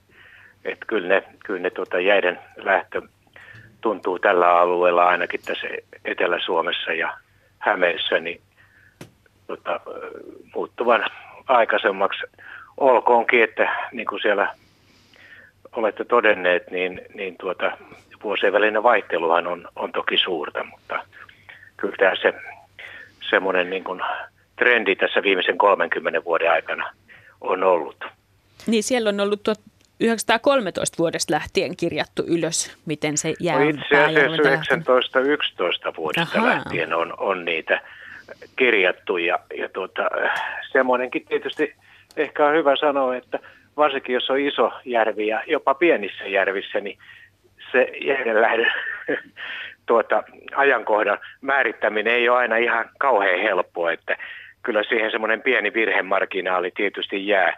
Vallankin, kun pitkissä aikasarjoissa niin aika monta henkilöä on luultavasti ollut tekemässä niitä havaintoja, että, että yksi osa järvestä voi olla monta päivää aiemmin vapaana järvis, ää, jäistä ja taas sitten jolla alueella, isollakin alueella vähän niin kuin katseilta piilossa, niin saattaa tietysti sitten olla näitä. Että nykyään tietysti on sitten ilmakuvaukset ja satelliitit ja muut, joita voidaan käyttää ainakin laajoja alueita, kun tarkastellaan, niin apuna tässä. Ja. Osaatko sanoa ihan, ihan käytännössä, että kuinka paljon se sitten on sieltä 1911 vuodesta suurin piirtein lyhentynyt se jäiden, tai siis aikaistunut se jäiden lähtö keväällä? No tuota, tässähän on tietysti matkavarjolla ollut monennäköisiä äh, äh, niin kuin tämmöisiä sääoikkuja matkalla ja, ja tuota, sitten siellä on, on sotavuosilta ja 50-luvulta myöskin tämmöistä, tämmöistä tuota havaintojen puutetta, mutta äh, tämän aineiston perusteella voisi vetää ehkä semmoisen johtopäätöksen, että aina tuonne 80-luvun alkuun saakka, niin ei oikeastaan mitään semmoista selvää muutostrendiä ollut havaittavissa jäiden lähdön osalta. Mutta sen jälkeen, jos sitten tuosta katsotaan varsinkin 80-luvun loppu, 90-lukuun ja siitä tähän päivään, niin jos otetaan aina kymmenvuotis niin kuin jakso siinä tarkasteluun ja lasketaan näille kolmelle viimeiselle kymmenvuotisjaksolle keskiarvo, niin, niin tuota, katsoin, että Lammin pääjärvessä niin keväällä 12 päivää aiemmin lähti nyt tämän viimeisen jakson, tarkastelujakson aikana jäät kuin 90-luvulla ja, ja, ja tuota, tämä on ollut niin kuin selkeä niin kuin, ää, aikaistuva trendi tässä. Kak- Eli lähes kaksi viikkoa. Lähes kaksi viikkoa. Musta tuntuu, että tähän 80-90-luvun vaihteeseen törmää aika monessa muussakin asioissa, että sen jälkeen on tapahtunut. Kyllä. Mulla on täsmälleen sama havainto itselleni. Aineisto on äärimmäisen pieni, mutta vuonna 1995 tapahtui, mä asuin siihen aikaan Oulussa. Vuonna 1995 mä näin ensimmäisen kerran Vahteran siementaimen Oulussa. Mulle se oli semmoinen merkki, että nyt on jotakin tapahtunut.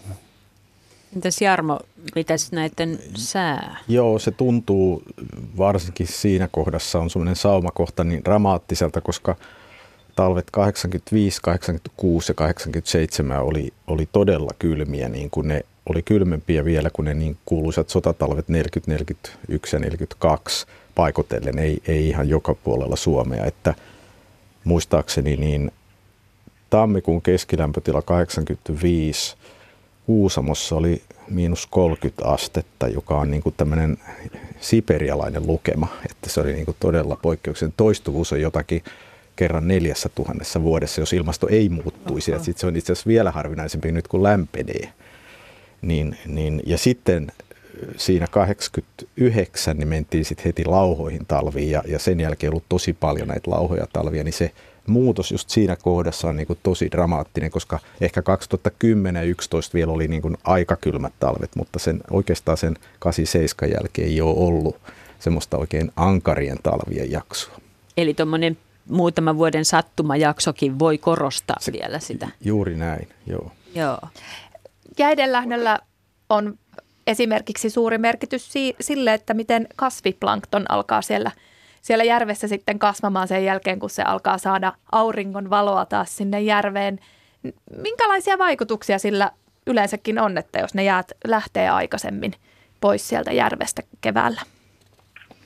No kyllä siinä juuri niin kuin mainitsit, niin siinä tulee tämmöisiä muutoksia näihin erilaisten luonnonilmiöiden ajoitukseen ja, ja, ja tuota, tuo jäidenlähtö sinällään ei välttämättä ole niin kuin kasviplanktonin kehityksen kannalta aina kauhean kriittinen, että enempi se lumi siinä jäällä estää sitä vallon tunkeutumista sinne, sinne järveen kuin se jää itsessään. Tietysti vähän riippuen minkälaista jäätä kulloinkin on sitten sattumoisin siellä järvessä, että, mutta, mutta tokihan se vaikuttaa sitten tähän keväiseen niin sanottuun täyskiertoon ja, ja sen kestoon, että, että kyllä, kyllä sillä tietysti monenaisia vaikutuksia on, että, ja, ja, ja sitten tietysti se, että minkälaiset sääolosuhteet vallitsee sen jäiden lähdön jälkeen, että aika useinhan käy niin, että jos jäiden lähtö tapahtuu hyvin aikaisin, niin kuitenkin sitten niitä kylmiä päiviäkin ja öitä riittää siinä pitkin matkaa, joskus aika usein jopa juhannukselle saakka. Ja, eh, en tiedä, en ole nähnyt mitään tutkimusta siitä meiltä, mutta, mutta semmoinen näppituntuma itsellä olisi, että todennäköisyys sille, että, että tuota, tämä eh, niin sanottu keväinen täyskierto, eli kun vesistöt tavallaan ilmastuvat, eh, ilmastuvat siinä, kun vesirungon lämpötila on niin kuin identtinen pinnasta pohjaan, niin, niin se varmasti kasvaa siinä verrattuna siihen, että jäidenlähtö tapahtuu myöhään ja tavallaan se lämmin kesä on sitten ikään kuin lähempänä siinä. Mutta tuota, kyllähän tuota, siinä on, on just, että se kasviplanktonin kehitys on yksi asia ja sitten miten se sitä laiduntava syövä eläinplankton tulee siihen kuvioihin mukaan ja sitten tulee näitä kalanpoikasia sinne, jotka, jotka pääsääntöisesti tätä, tätä tuota pientä eläinplanktonia sitten syövät siellä. Ja jos siinä tapahtuu vastaavanlaista ilmiötä, mitä, mistä jo keskusteltiin eh, kasvien ja pölyttäjien osalta, niin, niin eh, siinä voi sitten tulla semmoista ravinnon pulaa jopa jopa kalanpoikasille ja, ja se vaikuttaa niiden menestymiseen ja kasvuun sitten kesän aikana ja tavallaan myöskin siirtymiseen sitten isompaan ja, ja, ja tuota, ikään kuin parempaan ravintoon, jolla, jolla kalat, kalat kasvaa sitten nopeammin. Että kyllä siellä monennäköisiä vaikutuksia on. Ja, ja tuota, tuolla Virossa ää, ovat tutkineet muun muassa lahna ja särjen, särjen kutu kutua ja, ja tuota, siellä on hyvin pitkät aikasarjat näistä ja vaihtelua on paljon, mutta ovat päätyneet sen tyyppiseen johtopäätökseen, että, että kun kevät ovat aikaistuneet, niin lahnalla kutuaika on aikaistunut kymmenen päivää, mutta kutuajan lämpötila, kun tämä aikaistuminen on tapahtunut, niin on pysynyt samana. Mutta särjellä onkin toisenlainen sopeum tähän näin, että että ää, tuota, kutuaika on pysynyt entisellään tämän 50 vuoden havaintosarjan aikana. Ja seurauksena on ollut sitten se, että kutuajan lämpötila puolestaan on kasvanut tai noussut kolme astetta. Että eri lajit saattaa sopeutua tai reagoida näihin muutoksiin hyvinkin eri lailla. Joo, tässä sivuttiin tätä niin kuin sitä jään ja lumen vaikutusta siihen järven valosuuteen. Että semmoinen ilmastotutkimus on, on tehty Suomessa, missä on tutkittu sitten tätä jään paksuuden muutosta sadan vuoden aikana. Ja tietysti kun jäiden lähtö on aikaistunut tosi selvästi, niin voisi ajatella, että no se jääkin on ohuempaa, mutta se ei olekaan näin. Että se, se on nähtävissä havainnoista, että se on jonkin verran, mutta siellä on joitakin järviä, joissa se ei ole muuttunut, jopa joitakin, joissa se on paksuntunut. Ja se selitys on se, että nykyään sataa nykyilmastossa itse asiassa enemmän lunta talvella ja voisi ajatella, että lumipeitteet olisi vahvistunut. Lumipeitteet ei ole vahvistunut, mutta myös talvella sitä enemmän räntää ja vettä. Ja se tarkoittaa sitä, että ja on välillä suojakausia enemmän kuin ennen, jolloin, jolloin se lumi menee niin kuin kasaan, mutta myös sitten järvien – jäälle tulee sitä lumesta muodostunutta, onko se nyt kohvajäätä, semmoista höttöstä jäätä, ja se ehkä selittää Kyllä. juuri sen, että se jää, jään paksuus ei ole, ei ole ohentunut niin paljon kuin se jäiden lähtö. Mutta teräsjää varmaan sit voi ollakin ohentunut. Se voi olla, mä en, mä en tiedä. Tänä, tänä vuonna oli teräsjää näissä meidän järvissä, vähän järvestä riippuen, mutta jopa niin, että 10-15 senttiä oli, että kyllä varoitettiin varoitettiin tuota noin ihmisiä, että ei kannata välttämättä ihan joka paikkaan mennä. Ja meillä oli Lammilla tämmöinen talvilimnologian kurssi ja sinne siellä opiskelijoita oli liki 50 ja mietittiin, että uskalletaanko me vielä maaliskuun puolessa välissä heitä järven jäälle lainkaan.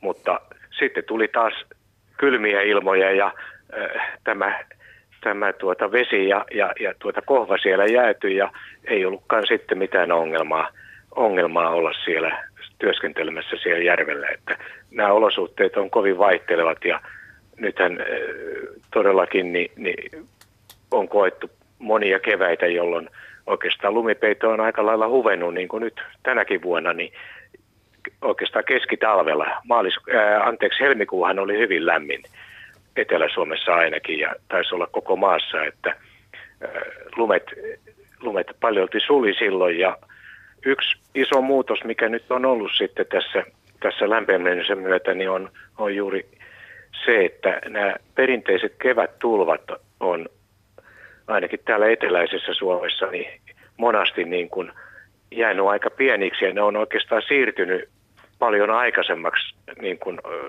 jopa helmikuulle tai maaliskuulle. Joskus kai tammikuussakin on ollut aikamoisia talvitulvia, että, että tämä, tämä hydrologinen dynamiikka on aika lailla erilaista kuin ikään kuin tuolla, sanotaan nyt täällä kylmänä 1980-luvun aikana. Sitten kun meillä on moni säännösteltyjä vesistöjä, tai melkein kaikki Suomen vesistöt käytännössä varmaan on säännösteltyjä. Sitten jos nyt Päijänteen pinta on esimerkiksi tosi matalalla ja sanoit, että Saimaallakin on sama tilanne. Ja sitten jos ei tukka sitä tulva, kevättulvaa, vaan ne lumet sulaa haihtumalla, niin eipä se sitten nousekaan se vedenpinta taaskaan ja silloin taas merkitystä sitten niin meille no ihmisille kuin sitten muuhunkin luontoon. Kyllä, kyllä. Tuota, esimerkiksi haukihan on semmoinen kala, joka, joka mielellään sinne, sinne tuota, ranta, voi sanoa pusikoihin liki, liki tuota, nousee keväällä kutemaan ja, ja tuota, kyllä, kyllä tuota, esimerkiksi Saimaalla monet rannat on nyt aika kuivina, että taitaa hauella olla vaikeampi löytää niitä sopivia, sopivia kutupaikkoja. Että kyllä tällä niin kuin, on, on vaikutusta, mutta se tekisi mieli vielä nostaa esille, kun tuolla todettiin, että nämä keväät on erityisesti muuttunut ja se tietysti varmasti pitää ihan paikkansa, paikkansa mutta jännä on näissä meidän, meidän tuota jäähavaintosarjoissa, että, että nämä syksyt on muuttunut vielä enempi. Niinpä. Jäiden tulo järviin on viivästynyt vielä enempi kuin keväällä on, on tuota aikaistunut tämä jäiden lähtö, että äh, tässä, tässä tämä muutos on ollut vielä voimakkaampi ja jos mennään näihin pikkujärviin, mitä me ollaan aika paljon tutkittu, niin, niin itse urani alkuvaiheessa tuolla 70-luvun lopulta 80-luvulla totuin siihen juuri, kun oli näitä niin sanottuja oikeita talvia, niin että kun nämä pikkujärvet jäätyi, niin seuraavan kerran sitten tuolta jäiden suhteen tapahtui jotain olennaista keväällä, kun ne suli, mutta nyt me on ne totuttu siihen tässä viimeisen parin 30 vuoden aikana, että jäitä tulee ja ne lähtee monta kertaa syksyn aikana, kunnes sitten jossain vaiheessa tulee tämä ikään kuin pysyvä jääpeite ja, ja, ja tuota, tämä, tämä koko dynamiikka on muuttunut perin juuri niin kuin näistä 80-luvun kultaisista vuosista. Ja varmaan niinkin, että monelle sellaiselle järvelle, mille on päässyt kevätjäilläkin ihanasti hiihtelemään, niin ei oikeastaan tänä talvena välttämättä päässyt lainkaan nautiskelemaan. No ei, tässä nyt tuota, sattumoisin on yksi järvi tuossa lähellä, missä asutaan, niin ei, ei monta kertaa päässyt hiihtämään ollenkaan sille järven jäälle, että se oli niin, niin kehnossa kunnossa ja, ja vesillä koko, koko talvelle likipitäen, että, että kyllä se näin on, mutta se on jännä, jännä kyllä tämä, tämä jäädeltulon viivästyminen on johtanut sitten siihen, että, että itse asiassa niin, niin vaikuttaa sille, että nämä talviset järvien lämpötilat ovat alempia tämmöisen ilmastonmuutoksen seurauksena kuin, kuin tuota aiemmin. Et mitä aiemmin järvet jäätyy, niin sitä suuremmaksi jää tämä lämpövarasto sinne. Ja nyt kun tämä, tämä jäätyminen on viivästynyt, niin, niin tämä lämpövarasto sieltä karkaa ilmaan, ilmakehään ja, ja, ja tuota, itse asiassa järvet ovat kylmempiä myöhemmin jäätyessään kuin aikaisemmin jäätyessään. Ja, ja tietysti taas sitten kesällä, niin, niin tuota, jos ilmasto lämpiää, niin, niin todennäköisyys sille, että tämmöinen lämpötila kerrostuneisuus korostuu ja, ja pinta lämpötilat nousevat, mikä on jo todennettu isoissa kansainvälisissäkin tutkimuksissa, joissa suomalaisetkin ovat olleet mukana. Kyllä, muutosta on ilmassa. Saa nähdä, miten tulevaisuudessa käy. Kiitoksia Lauri hyvin asiantuntevista ja tyhjentävistä vastauksista. Tähän kohtaan ennen kuin otetaan seuraava soittaja mukaan lähetykseen, pakko kertoa oma tällainen epäempiirinen havainto tuolta Haukivedeltä, jossa usein liikun keväisin. Aikanaan se oli meillä ihan normisääntö, että saareen, siis Haukivedellä olevalle saarimökille mentiin äitienpäivä viikonloppuna. Ja tässä muutama vuosi sitten olin siellä 27. päivä huhtikuuta ja vietin vapun muun muassa. Eli, eli sitäkin hyvinkin on aikaistunut jopa parilla viikolla se, että jäät ovat lähteneet ja norppia pääsee tarkkailemaan jo huhtikuun puolella. Joo. Joo, mäkin kerron omakohtaisen. Muistan, kun 87 talvella ajelin autolla Espoon saaristossa. Nyt ei ole kyllä pitkää aikaa tullut mieleen mennä edes kävellen Näin. Tota, Otetaan seuraava soittaja mukaan. Me mennäänkin Savonlinnan suuntaan nyt puhelimella ja, ja tuota, Pekka on puhelimessa, eikö jää? Kyllä joo, Kilpeläisen Pekka täällä. Ja sulla on nimenomaan tähän jäiden lähtöön liittyviä havaintoja pidemmältä ajalta. No joo, että tuota, itse, itse muistin, muistan tuolta 70-luvulta lähtien asioita ja nyt tietysti ehkä paremmin sitten niitä mieleen sieltä 80-luvun puolesta laittanut ja ehkä näin niin kuin lähinnä pilkkiänä ja, ja tällä tavalla, että miten, miten sitä jääpaksuusmuutosta on tapahtunut, että tälläkin hetkellähän viime kulunut talvi oli esimerkiksi tuossa Puruvedellä sellainen, että siellä oli teräsjäätä ehkä noin 15 senttiä, 20 senttiä parhaimmillaan ja tai huonoimmillaan. Ja, ja tuota, sitten tätä sohjo, sohjojäätä, joka muodostui sitten helmikuussa sinne, kun ne tammikuun vahvat lumipeitteet suli ja, ja tuota, sitten saatiin sitä jään paksuutta sillä tavalla lisää.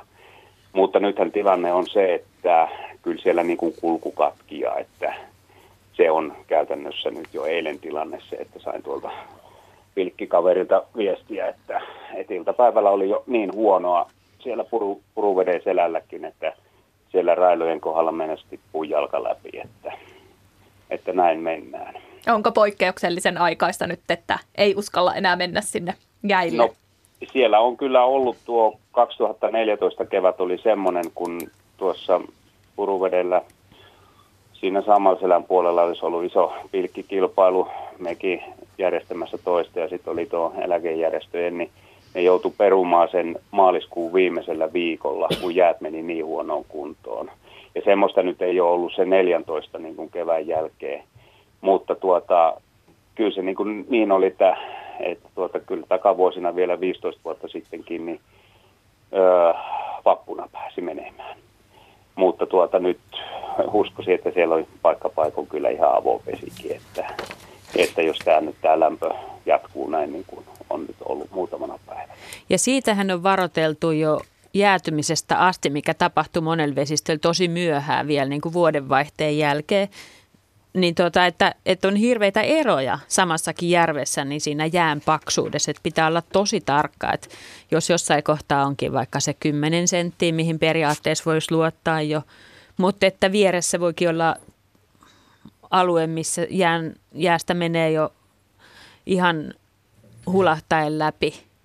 Luottamiehet kertoi, niin kuin tuolla isolla hummoselällä, niin oli semmoinen tilanne, että siellä oli tammikuun alkupuolella niin kuin periaatteessa ne pääsi jo kelkoilla sinne nuotta-apajalle, mutta sitten saattoi olla paikkoja, että se vaihtelu oli suurta ja siellä oli jopa kolmesta viiteen senttiä niin huonoja kohtia, vaikka sitten oli niin moottorikelkan kantavaa paikkaa, että tuota, et, kyllä, se, kyllä se on muuttunut ja sitten se niin kuin tuossa sanoit, että tammikuulla, niin niin tuota, se jäiden tulo on viivästynyt, että kyllähän se oli hyvin, hyvin tyypillistä, että pilkille päästiin ainakin jo suojasimpiin paikkoihin, niin vähintään siellä marraskuun alkupuolellakin. Ja, ja ihan viimeistään niin tuota, itsenäisyyspäivän aikaa, mutta tänä päivänä hän ei semmoista, että käytännössä joulu on mennyt, kun tuonne voi mennä. Että, että se on ollut mm. useamman vuoden juttu nyt, että joulu oikeastaan jouluna, joulun jälkeen. Kuulostaako Jarmo ihan siltä, miten aikasarjatkin sanoo? Että... Joo, näinhän, näinhän se on ihan selvästi, että 2007-2008 talvi oli Helsingissä semmoinen, että termistä talvea ei tullut ollenkaan. Mentiin syksystä suoraan kevääseen ja se sama talvi, että on se ainoa siihen mennessä ainakin, että Aurajoki ei jäätynyt ollenkaan. Joo. Hyvä, kiitoksia Pekka Joo. näistä pilkkimieshavainnoista. Kiitoksia vaan. Moi. Kiitoksia. Joo, ja edelleen meille mahtuu tähän lähetykseen puheluita. Kello on puoli kahdeksan ja 0203 on meidän puhelinnumeromme. Kevät muuttuu, miten käy lintujen, kasvien ja pölyttäjien teemalla. Menemme kello 20 aikamerkkiin saakka. Täällä studiossa ovat lintuasiantuntija ja sääasiantuntija Jarmo Koistinen ja sitten meidän ikioma Henry Väreme tuolta luontoillasta ja kasviasiantuntija tietenkin hän paikalla. Ja tiedät tietysti kaiken muustakin. Kaikesta kaiken. Nimenomaan. no näin me kotonakin aina tuumitaan. Näin. Eli meille voi kysyä ihan mitä vaan, niin me vastaamme ihan mitä Kyllä. vaan periaatteella mennään. Tuota äskeistä teemaa on jatkanut sen verran, että, että jotenkin mulla on sellainen tunne, että tämä koskee tietysti vain tätä Etelä-Suomea, että noi lumi, siis luminen talvi alkaa mun mielestä nykyisin usein vasta pikkasen ennen joulua tai jopa sen jälkeen pysyvä lumipeite tulee mun mielestä aika myöhään näillä nurkilla tänä päivänä. Jos tulee ollenkaan. Joo, mutta kyllä siis viime vuosina on hyvin lumiset talvet, mutta se tulee sitten ryti, rytinällä tuossa, se tammi-helmikuun aikana. Mutta se valkean talven tulo on mun mielestä mennyt pitkälle eteenpäin verrattuna siihen, mitä muistan nuoruusvuosilta. Joo, siinähän on ihan valtava vaihtelu, että se muistaakseni ihan jo, sanoisiko vanhassa ilmastossa Helsingissä lumentulo keskimäärin on ollut jouluna, että se, että se tietysti voi tulla jo marraskuussa, mutta sitten se voi mennä pitkälle tammikuuhun, että se, se on valtavaa se vaihtelu, että ja, ja se on vähän semmoinen sumea asia sekin, että mikä on pysyvä lumipeite, no se kuinka on kauan se pitää olla. Ja hiihtäjäthän sitä jännittää kovasti, että pääseekö ja milloin pääsee ja kuinka pitkään pääsee sitten menemään. Näin me matkaamme nyt eteenpäin. Meillä on seuraava soittaja Anne Boriström. Niin, meteorologi Anne Boriström siellä. Tervetuloa lähetykseen puhelimen välityksellä. Kiitos, kiitos. Minulla on tässä edessä tämmöinen nettiartikkeli, missä on sinun kuva ja lukee, että näyttäisi lämpenevän. Katso, miten lämpötila on jo muuttunut ja tulee muuttumaan kotiseudullasi. Ja tässähän on idea se, että pystyy pistämään tähän oman syntymäaikansa ja paikkakuntansa ja sen jälkeen näkee, että miten se lämpötila on muuttunut. Miten jos taas ihan aluksi miettii, että kun mä itse tämän tein ja sain vastauksen, niin ensimmäinen mietintä oli, että no en kyllä voi ainakaan omiin säämuistoihin luottaa. että sen verran yllätyksiä tuli, kun tätä katsoja tähän on laitettu näitä ihania kommentteja, että mikä on vaikka lämpimin kesä tai milloin on ollut poutapäiviä eniten tai kylmin talvia ja näin poispäin. Niin yleensä sitä aina muistaa, että lapsuudessa on ollut erittäin lämmintä ja aurinkoista, mutta... Mites... Ja talvet oli kunnollisia. Kyllä, mutta miten se Anne on? No äh, ensinnäkin niin, niin tässä siinä lämpöraidassa, mikä mikä tulee ensimmäisenä vastaan, kun on laittanut syntymäaikansa siihen ja sen kotipaikkakuntansa, niin siinä on kyse vuosikeskiarvosta. Ja se tarkoittaa kylläkin sitä, että sen vuoden sisällä voi olla lämpimiä ja kylmiä kuukausia. Ja sen takia ei sitä varmaan oikein muista, että mikä vuosi on ollut lämmin ja mikä vuosi kylmä. Esimerkkinä ihan 2015, joka oli lämmin vuosi Suomessa, niin sekä kesä että heinäkuu oli sitten taas tavanomaista kylmempiä kuukausia. Ihan tämmöisenä. Mutta tämä oli siitä niin kuin lämpöraidasta, mikä on se, se iso kuva. Ja toinen asia, mikä siinä on, että kun vuosi keskiarvo on kyllä tosi vaikea hahmottaa, se ei oikeastaan kerro kellekään mitään, niin se lämpöraita, siinä kerrotaan poikkeamasta. Siis toisin sanoen halutaan niin kuin osoittaa, että onko ollut lämpimämpi vai kylmempi vuosi. Noin muistikuvat, mitä sä siinä, että mistä sä äsken puhuit, niin joo, siinähän ollaan käyty läpi sen paikkakunnan, maakunnan, tai mikä se on ollutkaan, niin katsottu ihan datasta suoraan, että miten paljon on ollut hellepäiviä ja näin. Ja Jaa, kyllähän se miesmuisti on vähän lyhyt. No miten Henri Väärä teit tämän no, Mä tein sen testin jo. Mä en tiennyt sitä mun synnykunnalle Lohjalle, vaan mä tein sen nykykunnalle Siposeen.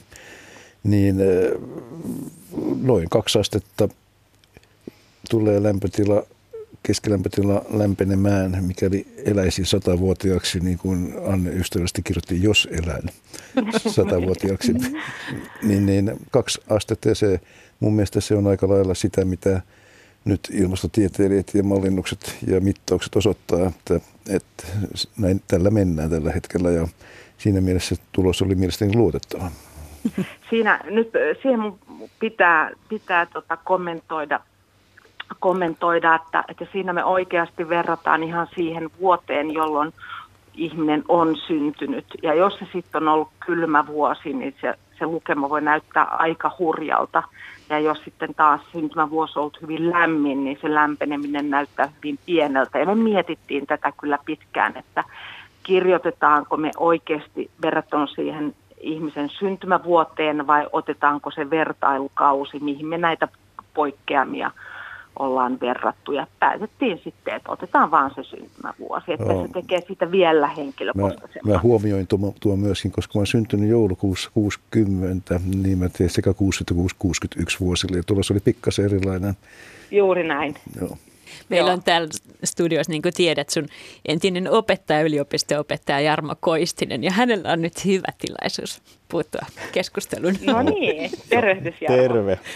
Me tuota, pidettiin tässä toimittajien kanssa tieteellinen kokous ennen tämän keskustelun alkua ja todettiin, että sen vertailun pitäisi olla vähän pitempi jakso, koska se ei sitten tuolla lailla vääristyisi just niin kuin sä kuvasit, että jos se syntymävuosi on jotenkin hirmu poikkeuksellinen, niin siitä saa helposti sitten niin kuin liian dramaattisen kuvan, ihan niin kuin sä sanoit, että ehkä se olisi Joo. kivempi laittaa siitä ympäriltä vaikka plus miinus 15 vuotta niin niin. Kesk- ja siihen verrata, niin sitten se antaa niin kuin jollain tavalla paremman kuvan siitä muutoksesta. Mutta sehän siinä on nimenomaan herättävää, että kun tämän testin tekee, niin sinne nykypäivään mennessä alkaa tulla niitä poikkeuksellisen lämpimiä vuosia selkeästi useammin kuin poikkeuksellisen kylmiä vuosia.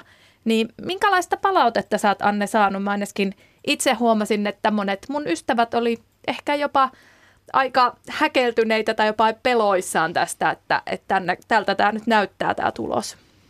No ensinnäkin mä halusin äh, ensiksi sanoa, että me ei missään nimessä haluta säikytellä ihmisiä eikä, eikä haluttu mitenkään niin kuin pelottaa tällä, vaan enemmän se niin kuin päätuote oli oikeastaan tämä sun oma lämpöraita, millä voidaan niin kuin näyttää, että mistä näkee selvästi, että vuodet ei todellakaan ole samanlaisia. Niitä on ollut kylmiä ja lämpimiä aikaisemminkin, mutta se trendi on vaan se, että niitä rupeaa olemaan enemmän lämpimiä. Ja sen takia se skenaario taas, kun on 30 vuoden liukuva, liukuva keskiarvo, niin, niin siinähän niitä, sitä vaihtelua ei sit enää näy, koska se keskiarvo on niin pitkältä ajalta. Että, että tämä oli nyt tämmöinen, mihin, mihin mä niin kun haluan ensiksi oikeasti, että, että sen ymmärtää. Ja mun mielestä toisaalta siinä on myös se hyvä puoli, että vuosien varrella huomannut, että ihmisillä on niin vaikea välillä ymmärtää sen sään ja ilmaston eron. Ja tuossa just nähdään se, että ilmasto on jotain, mutta se Suomen kesään esimerkiksi kuuluu myös lämpimiä ja kylmiä kesiä tai kuukausia. Mutta kyllä kaiken kaikkiaan ihmiset on ollut aika, mä sanon, kyllä tosi paljon hyvää palautetta ja, ja se on selvästi ollut tarpeeksi yksinkertainen, että siihen on helppo, helppo tulla mukaan. Että ihminen on ottanut sen omakseen. Joo, mä vielä ajattelin sitä, kun just puhutaan näistä lapsuuden kesistä, niin, niin kun lapset on koulussa, niin kuin vähän isommat lapset ainakin, muut on paitsi kesälomalla ja sitten sama aikuisillekin se kesäloma on usein valtavan tärkeä, niin, niin saattaisi olla tosi kiinnostavaa, että jos siinä olisi vaan niin kuin se kesän keskilämpötila, kun se jää niin kuin ihmisten mieleen, kun se loma menee pilalle tai oli hieno loma niin kuin viime kesänä heinäkuussa ja kukaan ei välitä, millainen on marraskuu, se kylmä vai lämmin, ne haluaisi vaan siitä eroa siitä marraskuusta, niin, niin, niin semmoinenkin taulukko voisi olla aika kiva, että verrataan vaan niin kuin kesiä, miten, miten eri kesät on. Totta, joo. Joo, ja kyllä, se, kyllä siinä niin kuin mietittiin paljon näitä eri vaihtoehtoja, että käydäkö läpi vuoden ajat erikseen, mutta päädyttiin sitten tähän nyt tällä kertaa. Että, että se on ihan totta, että varmaan niistä kesistä niitä voi vielä muistaa, mutta ethän saa kokonaisen vuoden niin kuin keskiarvoa, että oliko viime vuosi lämpimämpi vai kylmempi. Niin ja sitten tästä oli hyvin myöskin se, että että tosissaan se miesmuisti on yllättävän lyhyt, varsinkin silloin, kun on kyse siitä huonosta ilmasta. Että sitten me aina mm. muistetaan varmaan, että silloinkin sato ja se juhannus meni pieleen ja se vappu ja näin. Että, että varsinkin niiden suhteen. Joo, ja kyllä täytyy sanoa, että huomannut, että vaikka on ollut viikkokausia lämmintä ja näin, niin sitten kun tulee sateet, niin ihmiset vähän, että aina täällä on tämmöistä. Niinpä. Mm. Mutta tämän testin voi siis itse käydä tekemässä. Löytyy osoitteesta yle.fi. Ja no sieltä voi itse asiassa kannattaa varmaan googlettaa. Helpoiten löytää sitä kautta. Mm. Näyttäisi lämpenevän, jos Joo. etsii sellaista. Niin sieltä voi tehdä tämän testin ja katsoa, että miten ne vuodet ovat muuttuneet sen elämän aikana lämpötilaltaan. Hienoa. Kiitoksia Anne tästä selvityksestä. Joo. Ei mitään. Kiitos teille ja no niin. hauskaa illan jatkaa. Kui myös. Moi moi. Mm, moi moi. Näin me jatkamme vielä tuollaiset 18 minuuttia 44 sekuntia tätä miten käy lintujen kasvien ja pölyttäjien kevää, kevääiden muuttuessa ohjelmaa. Hmm. Siitä on pakko puhua, että, että voiko tällaiseen tähän kohtaan vuodessa vaikka puhua takatalvesta, jos lämpimän jälkeen tulee tämmöinen viileä jakso? Joo, se on nimittäin juuri tälle säätilanteelle tyypillistä, että nyt Suomen päällä on niin sanottu tämmöinen sulkukorkeapaine ja se on semmoinen niin kuin iso, usein aika pyöreä ja aika kauan kestävä korkeapaine ja, ja se tietysti tietää, jos se on helmi-maaliskuussa, niin se on ne upeimmat hiihtosäät, että sitten on jo aurinkoista ja yöllä on 20 astetta pakka, pakkasta, mutta päivällä on ehkä vi, miinus viisi tai nolla. Mutta sitten mitä lähemmäs kesää mennään, ne on niitä niin sanottuja lomasäitä, että on hellettä. Ja nytkin, kun on korkeapaine, niin yöt on kylmiä, kun on selkeitä, mutta päivällä on sitten hyvin, hyvin lämmintä, niin kuin yli 15 astetta. Ja, ja se on semmoinen ilmiö, että se niin kuin tuppaa pysymään aika paikallaan, että tuota Atlantilta koilliseen liikkuvat matalapaineet antaa aina semmoisen impulssin lämmintä ilmaa, jotka ylläpitää sitä korkeapainetta ja, ja se pysyy ja pysyy. Ja jos se lähtee sitten liikkeelle länteenpäin, niin sitten usein tulee se äärimmäinen heilahdus ihan toiseen laitaan, että oliko se nyt 82, puhuin aikaisemmin siitä 75. 82 oli semmoinen kesäkuun alussa, silloin oli pari viikkoa just samanlainen korkeapaine ja oli, oli hellettä ja sitten se siirtyi länteen ja tuli tuolta pohjoiskoillisesta jäämereltä todella kylmää, niin silloin tuli kesäkuun alussa tilapäinen lumipeite ihan Savoon asti. Se muutos oli aivan hirveä. Niin kuin. Mutta jos sitten se korkeapaine päättää siirtyä itään, niin silloin usein se vaan niin kuin on hyvin lämmintä vähän aikaa, sitten se niin kuin tulee sateisempaa ja vähän, vähän viileämpää, mutta ihan normaalia. Se muutos ei olekaan niin dramaattinen. Eli tässä on niin kuin ainekset siihen takatalveen riippuen siitä, mihin se korkea nyt lopuksi päättää siirtyä. Ja tänään katsoin pitkiä sääennusteita, näyttäisi menevän itään, eli ei tulisi sitä takatalvea, mutta sitä ei voi tietää, koska yli viiden päivän päähän sääennusteet muuttuu vähitellen yhä epävarmemmiksi. Ja jos tämä tapahtuu noin yli viikon päästä, niin ei sitä vielä voi tietää. Mutta se ei ole ainakaan mitään poikkeuksellista, jos tulee se viileä jakso. Et siinä mielessä takatalven käyttö terminä jo näin ihmeellisenä asiana, niin se ei niinku ihan...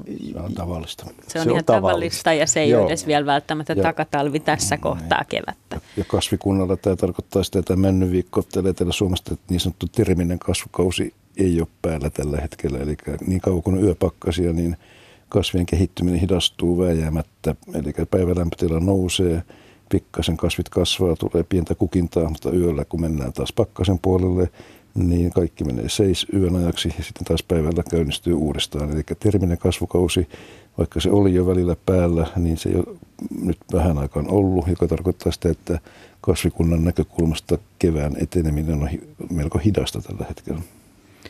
Meillä on seuraava soittaja. Hän on Harri Tampereelta. Terve Harri. Terve. Mä aina tätä hämmennyn, kun tuo Henry siellä puhuu ja sitten puhuu tuo ilmatieteen ihminen sillä tavalla, mutta miten sitten Henry, jos nyt niin kuin täällä on jo jopa BirdLife tai joku muu sanonut, että, että terminen kevät on tullut, niin eihän se nyt etelässäkään ole tullut. Ei se niin kauan kuin yö, yöpakkasta on, niin kasvikunta ei ole siirtynyt termisen kasvukauteen. Että silloin on yötä päivää plussan puolella, kun terminen kasvukausi on alkanut. Niin ja puhutaanko vielä, että siinä pitää olla 14 vuorokautta tai mikä se oli? No siihen Jarmo ehkä osaa sanoa tuota, mä en tiedä. Joo, mä en, en nyt tarkistanut sitä. Siitä, muutama vuosi sitten sitä niin kuin haluttiin päivittää sitä termisen kevään määritelmää, kun se on se, kun lämpötila nousee pysyvästi nolla-asteen yläpuolelle. Ja, ja se tarkoittaa tietysti vuorokauden keskilämpötilaa, mutta se pysyvästi on juuri näiden kylmien ja lämpimien kausien takia vähän, vähän ongelmallinen juttu, että entäs jos on kaksi viikkoa, niin kun se ylitetään se nolla astetta jollain havaintoasemalla, sitten tuleekin tämä takatalvi, että, että onko nyt yhden päivän takatalvi, vaikuttaako se vai, vai pitempi. Ja me nyt sitä uusinta, muistaakseni se tehdään jotenkin sen lämpösumman avulla sillä tavalla, että kun se ei enää käänny laskuun se lämpötila ja mene sinne nollan alle, niin, niin se alkaa. Mutta mä en nyt ole huomannut kysyä meidän, meidän tota, näitä, jotka pitää tätä tilastoa. Ei.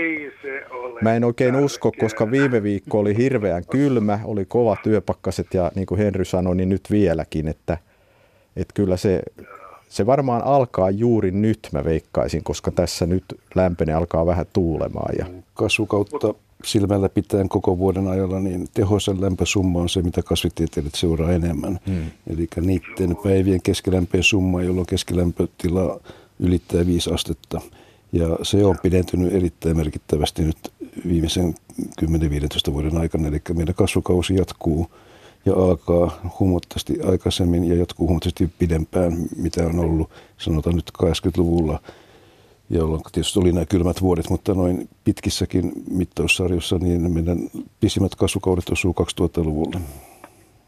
Mutta se varsinainen kysymys oli se, että äh,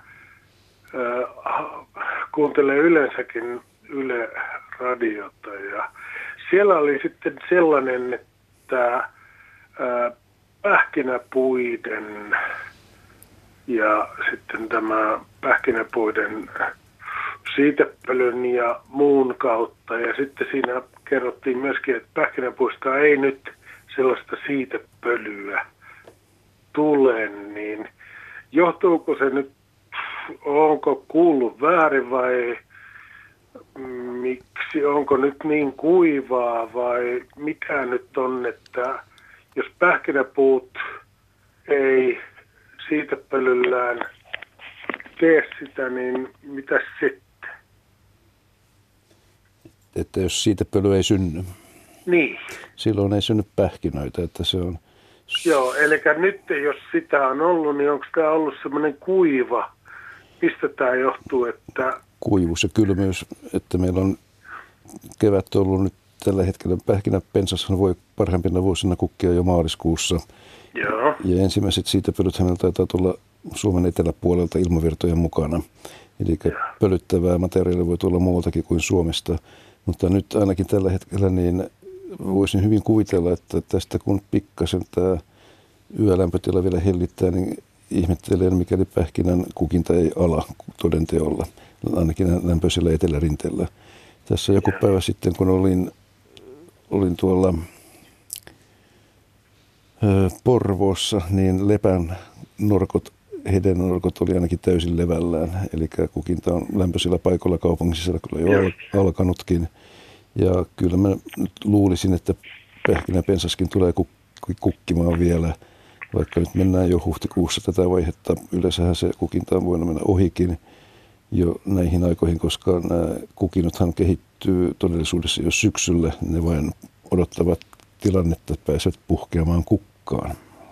Mä itse asiassa huomasin Hämeessä jo, oli hyvin sellainen kuihtuneen kuivan Joo. näköinen pähkinäpensaan kukka. Kylmä kuivuminen on kasveille ihan todellinen ilmiö. Niinä vuosina, kun maa on roudassa, on kylmää, mutta päivälämpötilat on korkeita, niin yhteyttäminen saattaa käynnistyä ja kasvin elintoiminnat edetä, mutta ne eivät saa vettä.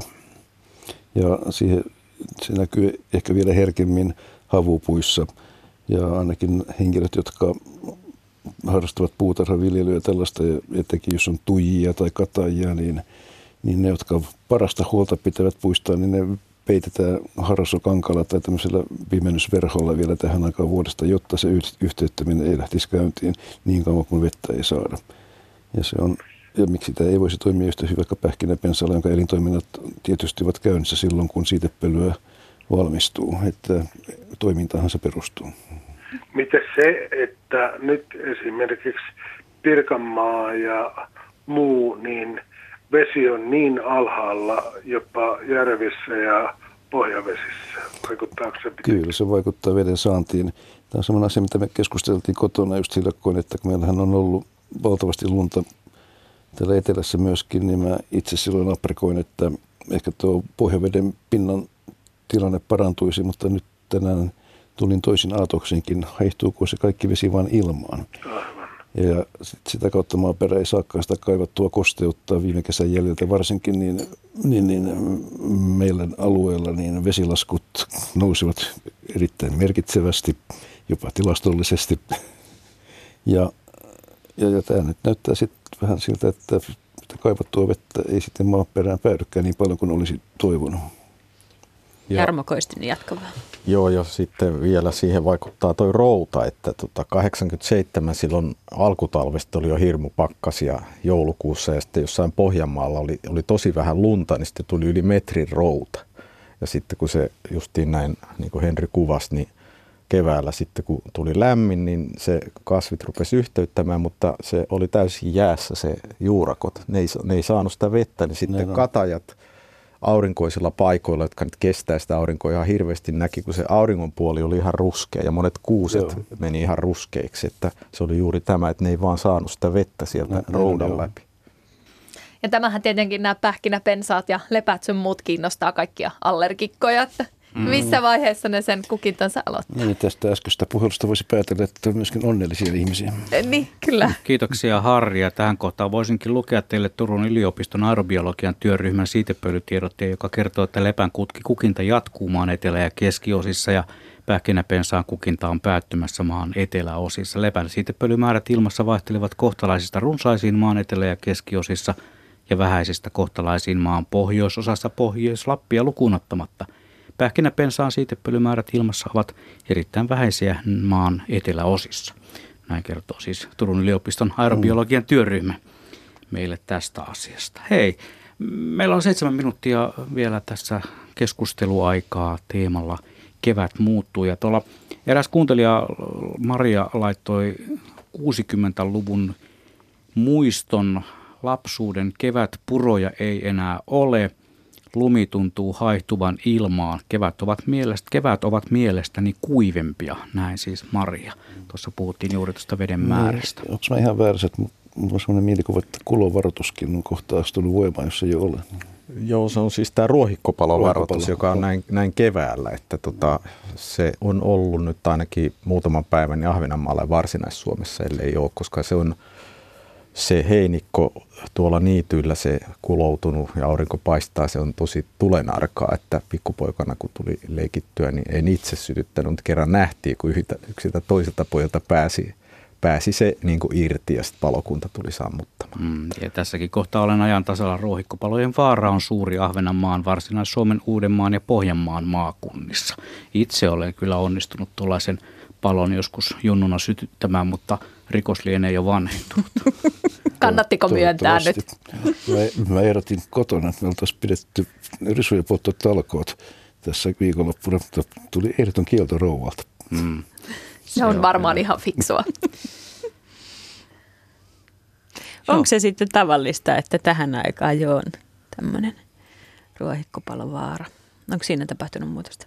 No ei nyt muista tätä tai onko kukaan tutkinut, mutta siis se nyt tuntuu aika loogiselta, kun juuri nämä kevätkuukaudet on niin paljon lämmöinen lumisula aikaisemmin ja sitten ne heinikkomaat kuivuu tosi äkkiä, niin, niin kyllä sen täytyy olla niin, että niitä on aikaisemmin. Tietysti siihen vaikuttaa vähän se, että onko ne kriteerit, koska nykyään käytetään tämmöisiä aika hienoja maaperän kosteusmalleja, jotka jotta, ottaa näistä sääennustusmalleista sademäärät ja ilman kosteutta käytetään sen maaperän vanhaa kosteutta, että se on ehkä tullut elegantimmaksi mm. se, se menetelmä, jolla se, että niitä ei voi välttämättä verrata niin vanhoihin. On Nyt mä voisin silloin... vähän puffata tulevaa luontoiltaa tähän teemaan liittyen, että tässä kohta puoleen alkaa meidän varsinainen kevätkukinta puitten osalta, eli tuomi, vaahtera, raita, raita jo kukkiikin.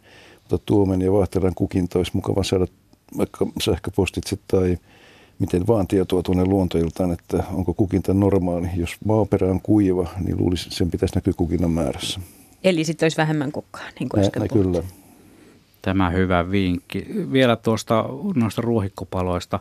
Ennen vanhaa se oli varmaan johtui siitä, että melkein kaikki nuoret kundit harrasti postimerkkeilyä ja kaikilla oli suurennuslasi Kyllä. ja kaikki tietää mitä suurennuslasilla ja vanhalla veikkauskupongilla pystyy tekemään. Sillä pystyy sytyttämään, sytyttämään tulen ilman tulitikkuja. Ja siitä ja, ne usein lähti ne ruohikkopalot. Ja vanhat äh, filmit oli tulenarkoja ja sitten oli semmoinen aine kuin kuttaperkka. Kaikki nämä paloivat erittäin hyvin. Joo. Itse harrastin postimerkkejä. Nimenomaan, käsi ylös täällä myös. Tuota, jatkamme varmaan jossain toisessa ohjelmassa näiden vanhojen asioiden muistelua, mutta vielä puhutaan keväiden muuttumisesta muutama minuutti. Miten Henry, tässä oli näistä siitepölyistä vähän sivusimme sitä aihetta, niin onko mitään havaintoja, että, että puiden siitepöly kausi alkaisi aikaisemmin tai kestäisi pidempään? No, no siis taatusti tästä on havaintoja, koska tämä Turun aerobiologi tätä tilannetta seuraa, mutta mä en ole katsellut, että onko, onko heidän sivuilla tietoa siitä, että onko muutosta näköisellä, varsinkaan näin kevään osalta. Voisi kuvitella, että muutosta on jonkin verran aikaistumisen suuntaan, mutta tuohon mä en uskalla sanoa, mutta miksi ei olisi. Ja se, se on jatkunut toi siitepöly seurata vuosikymmeniä, niin kyllä heillä taatusti tämmöinen materiaali on olemassa. Ja voisin kuvitella, että ovat julkaisseetkin, mutta en ole tullut ottaneeksi selvää. Mutta sanoisin vain, miksi ei. Hmm, onko sillä sitten vaikutusta jotenkin puiden lisääntymiseen? No, että... Nämä kasvit, jotka kukkii varhain keväällä, siis puuvartiset, niin ne on tuulipölytteisiä. Ja niitä, se ekologinen etu on siinä, että lehdet ei ole vielä silloin olemassa, eli tuuli pääsee vapaasti kuljettamaan siitä pölyn. Se on täysin hazardia, mihin se päätyy. Mutta kun siitä pölyä syntyy miljardeja ja miljardeja, niin joku niistä osuu sitten siihen kuk- emikukkaan, ja sitä kautta se pölyttäminen tapahtuu. Eli tuulipölytteiset kasvit ei tästä niinkään hetkauda. Tästä muuten viikon päästä enemmän puhutaan sitten pu- nimenomaan puiden keväästä ja puiden heräämisestä kevääseen tässä Luonto Suomen ohjelmassa. Ja sen verran, jos jatketaan puffauslinjalla, niin pääsiäis maanantaina perinteiseen tapaan vietetään tällaista keväthavaintojen aamupäivää. Silloin parin tunnin ajan otamme taas vastaan näitä ihmisten havaintoja ihan sellaisista arkisista keväisistä asioista, kuten perhosista ja sammakoista ja kukista ja mehiläisistä ja mitä kaikkia niitä kevään merkkiä oikein onkaan. Mutta luenpa täältä yhden tarinan, jonka on laittanut meille Eelis. Aloin käydä vaeltamassa Kilpisjärven suurtunturialueella 1980-luvun puolivälissä ja jatkoin säännöllisiä käyntejäni aina vuoteen 2010 saakka. Siihen asti tein joka vuosi kahdesta kolmeen vaellusta niin, että vuoden ensimmäinen vaellus tapahtui kesäkuussa juhannuksen jälkeisellä viikolla – Vuoteen 1999 asti ei Saanan rinteen koivikossa ollut vaellusta aloittaessa edes lehden alkuja, mutta vuodesta 2000 ja siitä eteenpäin oli Saanan rinteet koivut, Saanan rinteen koivut täydessä lehdessä kyseisellä juhannuksen jälkeisellä viikolla. Hän kysyy ilmaston lämpenemisen, lämpenemisen vuoksiko. Kyllä, mä näin sanoisin. Mulla on täsmälleen sama kokemus ja aloitin myöskin 80-luvun puolivälissä vaeltamaan tuntureilla – niin silloin vaelsin, en noin uutterasti kuin hän, mutta elokuun alku oli optimi. Nyt se on heinäkuun toiseksi viikko keskimäärin. Eli kasvien, kasvien tarkkailemisen. Kasvien kukinta oli silloin parhaimmillaan. Näin puhui siis Henri Väre ja täällä studiossa on myös ollut Jarmo Koistinen vastaamassa kuuntelijoiden visaisiin kysymyksiin. Ja niin ikään Pirjo Koskinen, Hanna-Mari Vallila, toimittajana minä olen Juha Plumberi. Ja tämä oli nyt tässä. Kevät muuttuu, olemmeko siihen valmiita? Nähtävästi ainakin osittain olemme siihen valmiita. Me jatkamme tämän aiheen ympäriltä ja tosiaan, niin kuten äsken tuossa sanoin, niin kevät seurannan merkeissä pääsiäis maanantaina –